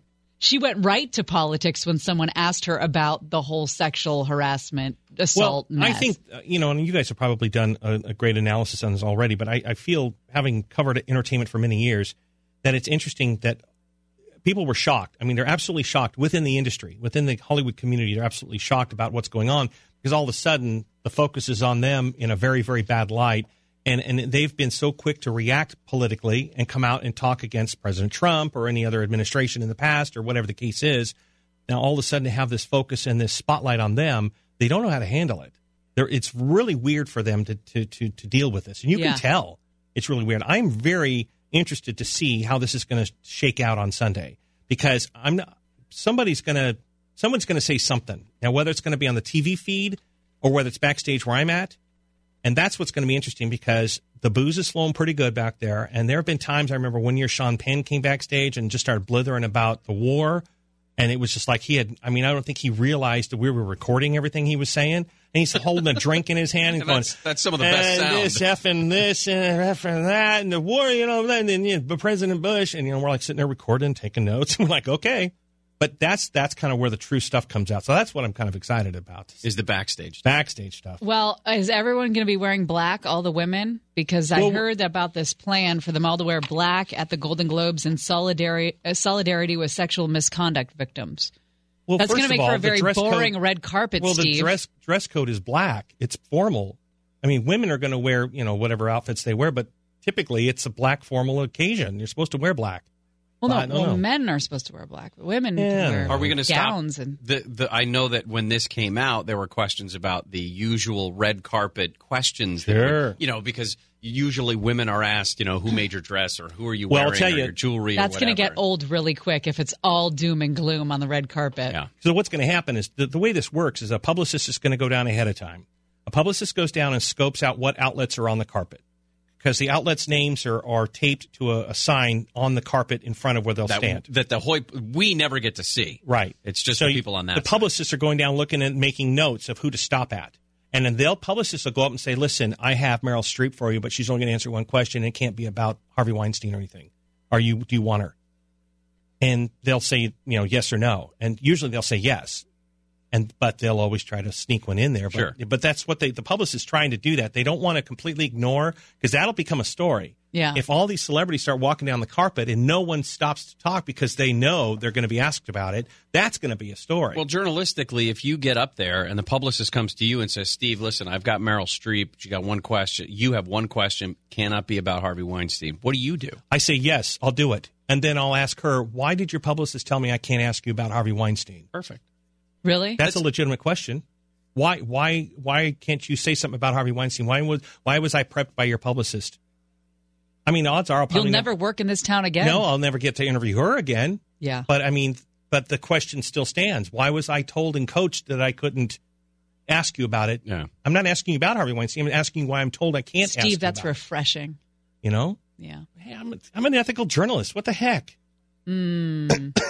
yeah. You all right? Come on over there. Come on now. Hey I, now. I did also hear that uh, a major talent agency canceled the Golden Globes party because they're going to said they said they're going to uh, s- send money instead to a legal defense fund for victims. Sure, sure. That's going to Um, you're going to see a lot of that happening. Later this month, the Screen Actors Guild Awards, Mm-hmm. all of the presenters are going to be women, according to what the Screen Actors Guild has said.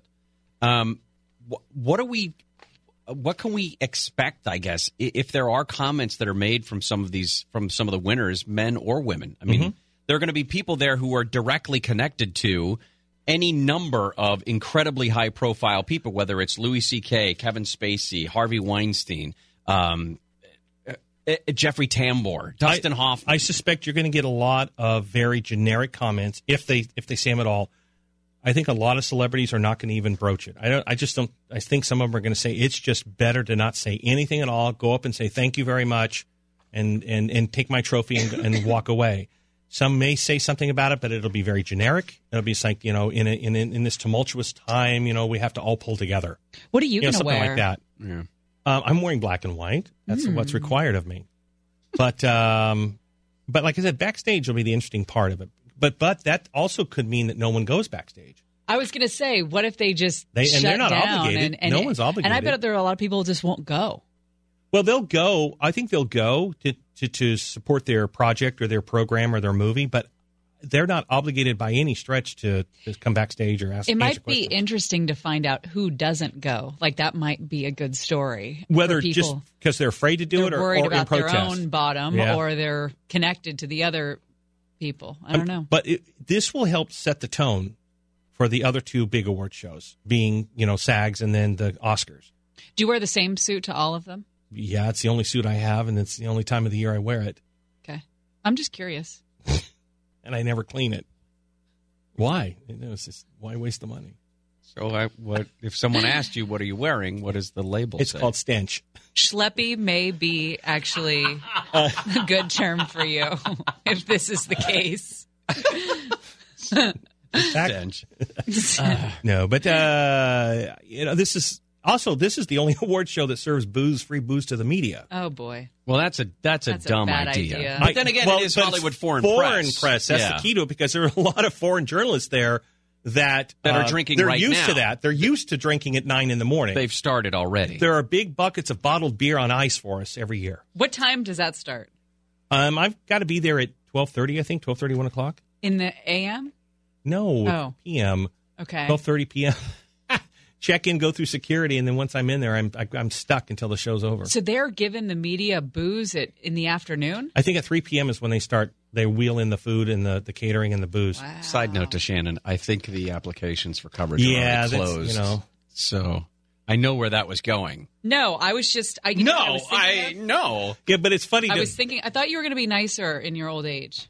But oh yeah, Um, I- happy birthday again, I, Greg. um, I was thinking about nominations when I said in the AM because those are at like four in the morning or something. and you know what? Here's the thing: they do that. Uh, the Oscars did away with us going to the nominations. Last year was their first year doing it. It's all on webcast now, so we don't Oh, even get, we don't even get to go anymore. You don't even get to or have to because I think at four in the morning it's more of a have to. It's like 4:35 because they have to East Coast feed because of the East Coast feed. That's smart. But we used to, I mean, that was a big thing for me. I'd go every every year at 4:35 in the morning, and because you get to sit there and report on it. And but it's well, you're not an early changing. riser. Oh God, no. It's not your but um, wheelhouse. Yeah, that's why I only do it a couple times a year. But I, uh, you know, it, it's I don't know. It's going to be very interesting. But you know, what's interesting. You touched on something where everyone's doing their part. You know, they're donating money to this, or they're going to do that, or it's all females here. But you know what? Next year, it'll be whatever the new thing is next year. Well, a that's couple, the way it is. A couple of years ago, the hashtag Oscar So White came Right. out, and that became Oh, a massive yeah. issue. And the the Academy changed not just the way that they do things; they changed their membership, right? And they changed the way that they were going to do it things going forward. Um, whether or not people believe it made enough of a difference, or if they, it was just simply on the right track, whatever it is, this is the opportunity for them to come out and say, "This is how we're going to change," or this, or at least prove this is how our attitude about it has changed. Um, there was an interview I saw with Seth Meyers about it because he was talking about how many. I mean, never before has a, a a host of a show like this had more material, you know, to be funny and come out in the opening monologue and have so much meat to work with when it comes to stuff, or just stuff, everything. But can't. But can't. And that's my question is I want to know what, what Seth Meyers is thinking about. He said, he told People magazine, going into it, our focus is far more on the worlds that make these films and less on anything that's happening in Washington.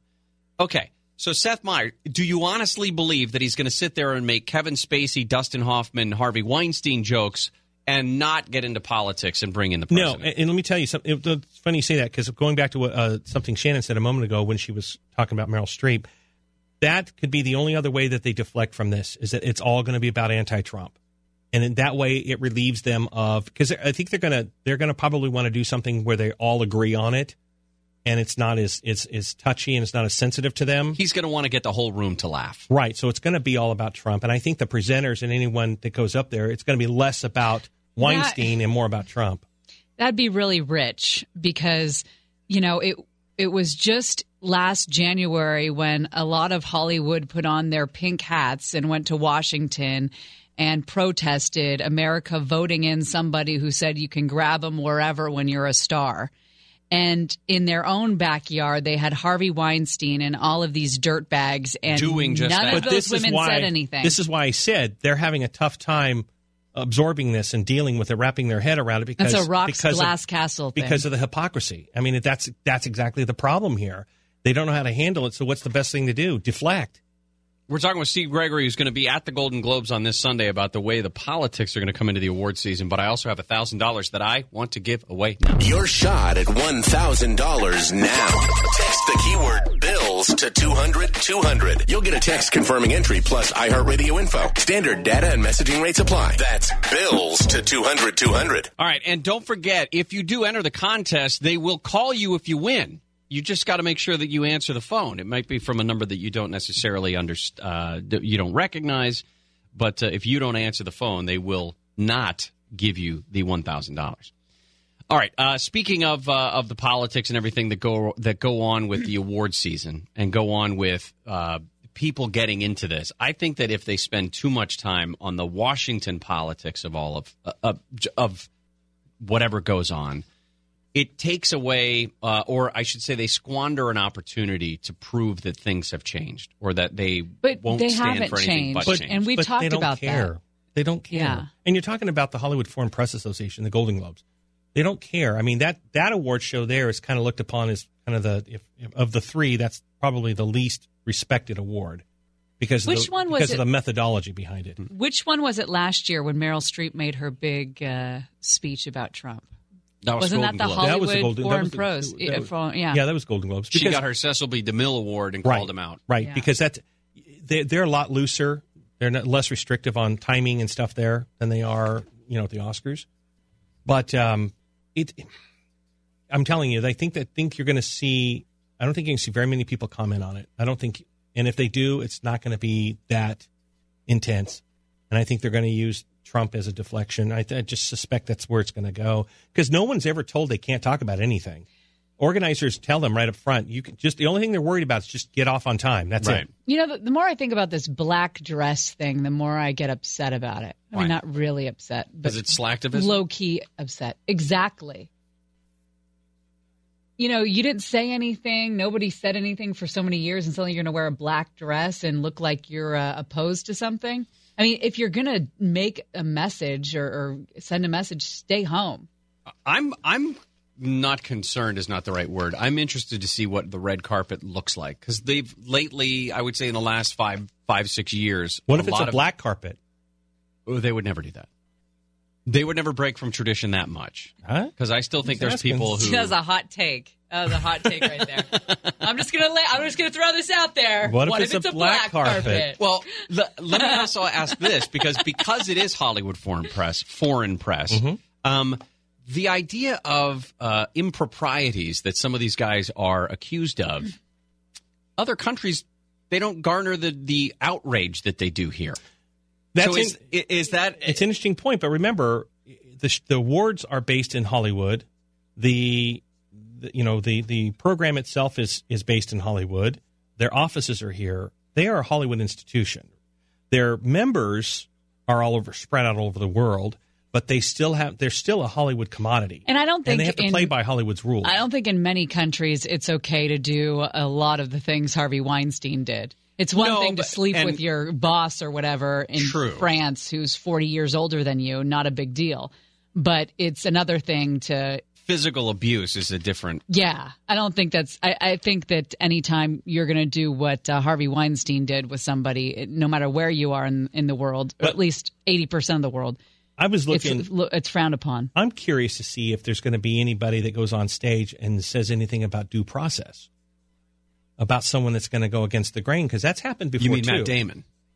yeah, or whomever. Right. Someone's going to go up there and actually say something like, you know, we. Not. How about this? He's never been Not- found guilty in a court of law. Not all men are bad. Only because Right. the statute. who's who's going to? I mean, that could happen too.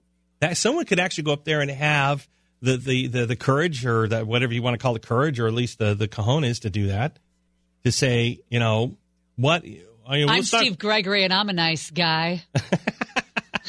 You come from from backstage. But I got to tell you suit something. may be dirty. I got to tell you, something. But I am a good but I'm man.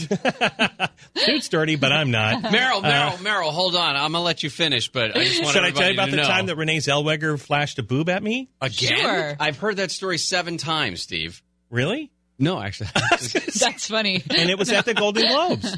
She tripped on a cable when uh, we were backstage, and she tripped on a cable. And when she tripped forward, she had just gotten her trophy, and she tripped forward. Her right boob So fell she out. didn't really show it to you. You were gross, and you looked at it. I looked when at sh- it. It Wait, fell Wait, wait, out. You were gross and looked How at could I Yeah. be gross? I was standing there. I had no choice. You avert your eyes. well, Duh. I Like a can't. When- gentleman. When, when Let I'm her looking fall. like that, and she falls, I'm like, "Oh, are you okay? Are you? Let me help you. Are you okay?" And she looks. She looked up at me with a red face. She goes, "Well, you got an eyeful." And I said, "Ooh, I didn't see anything." And now you're talking about it on the radio. Well, it's a long time, long time ago. Statute of limitations, award statute of limitations. And he wouldn't recognize her face anyway, right now. I'm sorry. What happened to her? What? Gosh. What? I'm just saying. There's a lot of. There's a lot. She had a lot of stuff done. You know, I'll tell you the mo- one of the most interesting places to be is backstage with the reporters because those that's a great mix of of um, like politics, Mm-hmm. And they're not all you know they're not all you know in the Hollywood kind of in the space like the year that um, what was it uh, Michelle Obama She was a presenter one year at the Oscars, and backstage as soon as she showed up, a lot of people moaned. They groaned like, "Oh God!" like that, and it was interesting. Wow. So I tweeted about it. I said, you know, most of the press room just groaned when Michelle Obama, and I got I got beat up. Hollywood Reporter. I was back there, and I never heard any groans. I'm like, well, I don't know what room you were in, but I mean, David Perez with us, was with me, and we were like, oh, that was funny. We we couldn't believe half the room groaned. So when people when those stunts are happening on stage, the reporters are the one that react. Uh, which award show will feature Rose McGowan as a presenter? It, it'll have to be this one. It, it- I'm sure if if anything, it'll be this one. And I'm surprised we haven't because we get press releases all the time about when they sign up new presenters. Mm-hmm. That's a really good question. And And how many more Yeah, but I don't will know, be but- presenters? And how long will the standing ovation last? Well, I don't know because you know mm. she's isn't she bumping heads with um mm. she's bumping heads with a couple Bumping heads act- with everybody. Yeah, Meryl Streep is one of yeah, them. so But I don't know. It might be a little too much. They might not want that. I don't know. That's an interesting one. But if they do it, it'll either it'll be this one or the SAG Awards. They won't do Oscar. I don't think they'll do Oscars. no. No, because you can't. No, she has never won an Oscar. I think what the Academy Award, the Academy is hoping is that they get all of this, This politics out out, of the way. way. Uh, all of the, the major minor award shows over the next couple of months, get them out of the way before they have to do the Oscars. and I don't know that that's going to be the case because the Oscar audience is still the largest one. Oh, of course. That's still the biggest venue. And if you had something planned, I mean, if you're if you are a, an actor or an actress who is up and nominated for any of this stuff and is going to be at these different award shows, that's the one that you plan for. That's where you would make your well, big splash. now the Golden Globes are on a network. They're on NBC. The SAGs will be on TNT, so that's cable. So that could be a little different. And then the Oscars are on ABC. So that has a lot to do with it too. Rose McGowan is pissed off about the black dress thing. She says actresses like Meryl Streep, who happily worked for the pig monster, are wearing black at the Golden Globes in silent protest-. Your silence is the problem, she writes. You'll accept a fake award breathlessly and affect no real change. I despise you. Maybe you should all wear Marque- is it Marchesa? Marchesa, the uh, designer that Weinstein's wife works for. Ooh. I Huh. despise your hypocrisy. Maybe you should all wear Marchesa. Damn. I'm you wearing could, you could buy a Marchesa. Marchesa suit. I can have a Marchesa is suit. hot. Steve, thank you. Hey, my pleasure, guys. Good to see your face. And then uh, if all works out Monday, we'll recap it. Excellent. Excellent. Have a great weekend. Happy birthday. Thanks. Hope you get to do something fun. I will see. Depends. What? This isn't fun. Something funner. Thank you. Thank you for saving me. Gary and Shannon.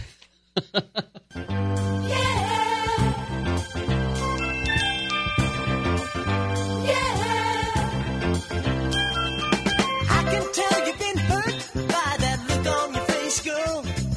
Some guy probably Am I having a good birthday so far? your happy world. So far, You need love, but you're Gonna afraid put that if you good big breakfast. Yeah. What'd you eat? Bacon, eggs, and toast with Dean Sharp's honey on it. Oh, that's nice. Was that Dean Sharp's honey? Yes. Dean Sharp's honey. Have you gotten into a can of cranberry sauce yet? Not since Christmas. He says longingly.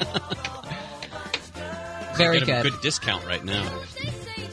Not that they're really expensive, you know, during Thanksgiving and Christmas. Are you going to take a jog? Yes, I will a little bit later. I gotta. I just gotta work on. I'm sweating now because of that pizza that we ate. How much did you eat? That was only five pieces of pizza. Oh, that's not bad. How many did you eat? Two. Liar.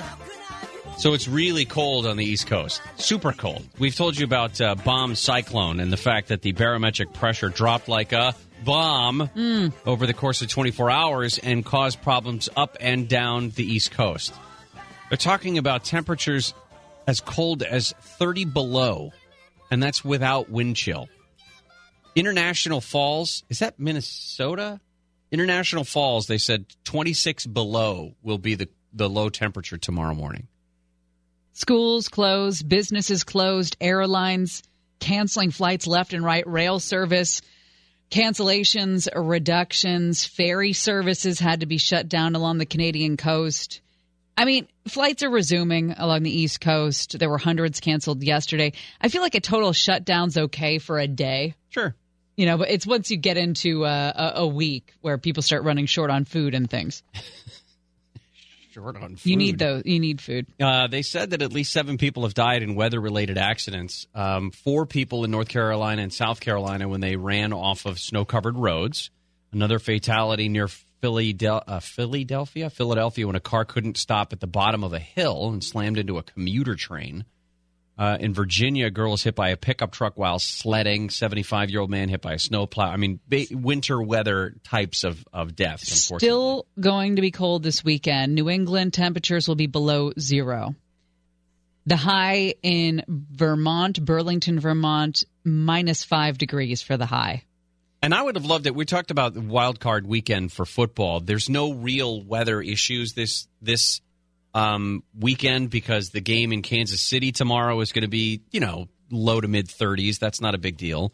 And then I think the game in Jacksonville, game, the temperature will be in the 40s. Although it's, yeah, it's 48 right now in Jacksonville. that's cold for Jacksonville, but it's not a cold football game. No. Now, speaking of Florida, there is a uh, a columnist for the Palm Beach Post who woke up to 40 degree weather, which so again, it's not horribly cold, but for Florida is probably a bit chilly. He said he was greeted by a frozen iguana lounging by his pool in Boca Raton. He shares the photo on social media, then asks the likely question What do you do should you awake and there be a frozen iguana in your pool? Just well, by the pool. What would you in do? The, if he was in the pool or In by the- the in pool? the pool. He's in the pool. I get the little pool thing and I pick him up and I put him over by the tree. Because I would assume. Well, I wouldn't make any assumptions. I guess if he's not moving in the pool and he's kind of floating upside down. Have you ever seen an iguana, iguana swim? No. Okay, so I don't know what I would do. I would just put him over by the tree, give him a few hours to dry out, warm up, and Maybe see what give happens. him some food. No, In South Florida, they say it's raining iguanas because green iguanas, like all reptiles, are cold blooded. So they become immobile when temperature falls to a certain level. not dead, just Yeah. immobile. Under 40 degrees, their blood doesn't move a hell of a lot. Then they like to sit in the trees, and then it gets cold enough and All out. frozen iguana in your pool. Uh, Don't pick them up, they say.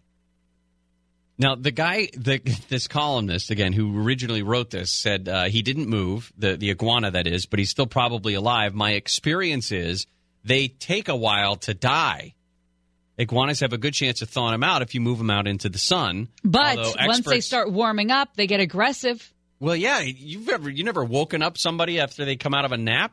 They can be a little sleep drunk, aggressive, right? Yeah. Why are you looking at? Well, I just heard your your wife's here, and she's pointing to you when you said uh, sleep drunk, aggressive, coming out of a nap. Angry face, yes, but not aggressive. Let's I have it. not Let's in see the angry face. more than like three or four times ever thrown a punch. Will you do the angry face? It's what you do it. I I don't know how to do it. Oh, it's the I, I just woke up. Yeah, Yeah.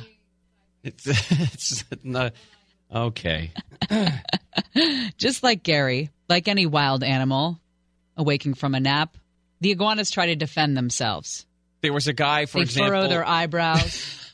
there was a guy, for example, who several years ago, when uh, Florida went through a similar uh, deep freeze, if you want to even call it that, a deep 40s, Uh, a guy collected these sleeping iguanas and put them in the back of his station wagon.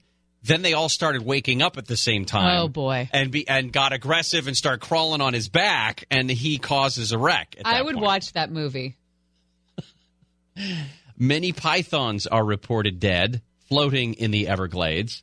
Um, again, not all of them are dead; they just become immobile because of the uh, the temperatures. So, when we come back, I have to play for you the douchiest I think I've ever heard Alex Trebek. That is a high standard, my friend. And I don't mean to say that because I know he has just undergone surgery, and I, I wish him well. His picture should be in the dictionary when you look up condescending. Oh, that, that's a better way to put it. And we wish him well. We do his wish him well. Sometimes, sometimes I watch just to hear him correct people. Uh, this is a great correction. All right? Mm-hmm. That's coming up next on Gary and Shannon.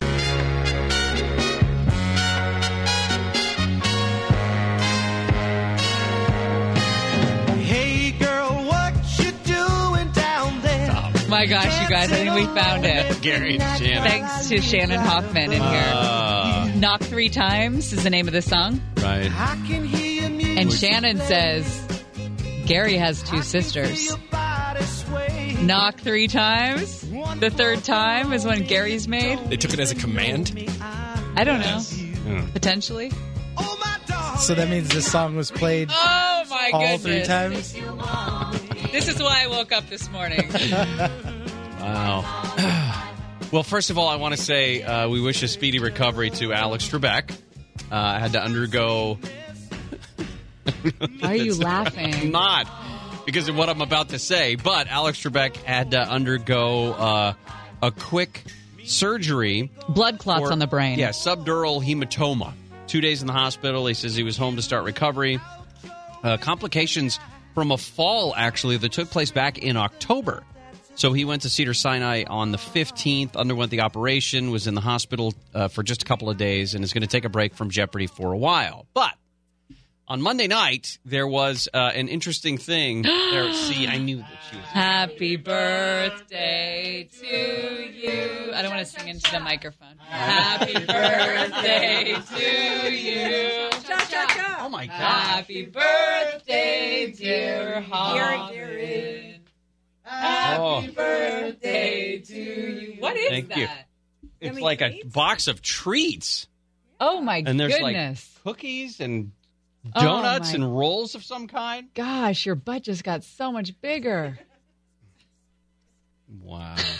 That's I already blew the candles out, Oscar. You can't take a picture now. That is so Oh, it's something covered in foil. Oh, what's that? I don't know, but is it an like- edible? Uh, it's a black and white cake witch. That sounds like Chocolate pot. cake sandwich with vanilla buttercream and crunchy chocolate pearls coated in Oh my gosh, chocolate. that's amazing. Thank you very much. That's amazing. Thank you very much. Uh, we may have to give some to Alex Trebek. Yes. Just when he, you know, so he recovers from surgery. Alex you again. Trebek will uh, be back to correcting people just as soon as he has recovered. He's doing good. He put a video up on his webpage. But uh, you alerted me to a great correction from Alex Trebek last week on Jeopardy. The category was music and literature before and after afters, where you combine well-known entities to create a new phrase. And I'm going to read to you the clue. Okay. All right. All right. A song by Coolio from Dangerous Minds goes back in time to become a 1667 John Milton classic. Fantastic Voyage of the Seas. No. Oh. Nick, what is Gangster's Paradise Lost? Yes. Gangster's Nick, Paradise Lost. is Gangster's okay? Paradise Lost? Everybody Our knows that, right? That's very simple. Gangster's Paradise, the Coolio song, Paradise Lost by John Milton. As I Well- walk through the valley, that one? Yes. Okay. Nick wins, I think, 16, wins $3,200 or something like that on that clue.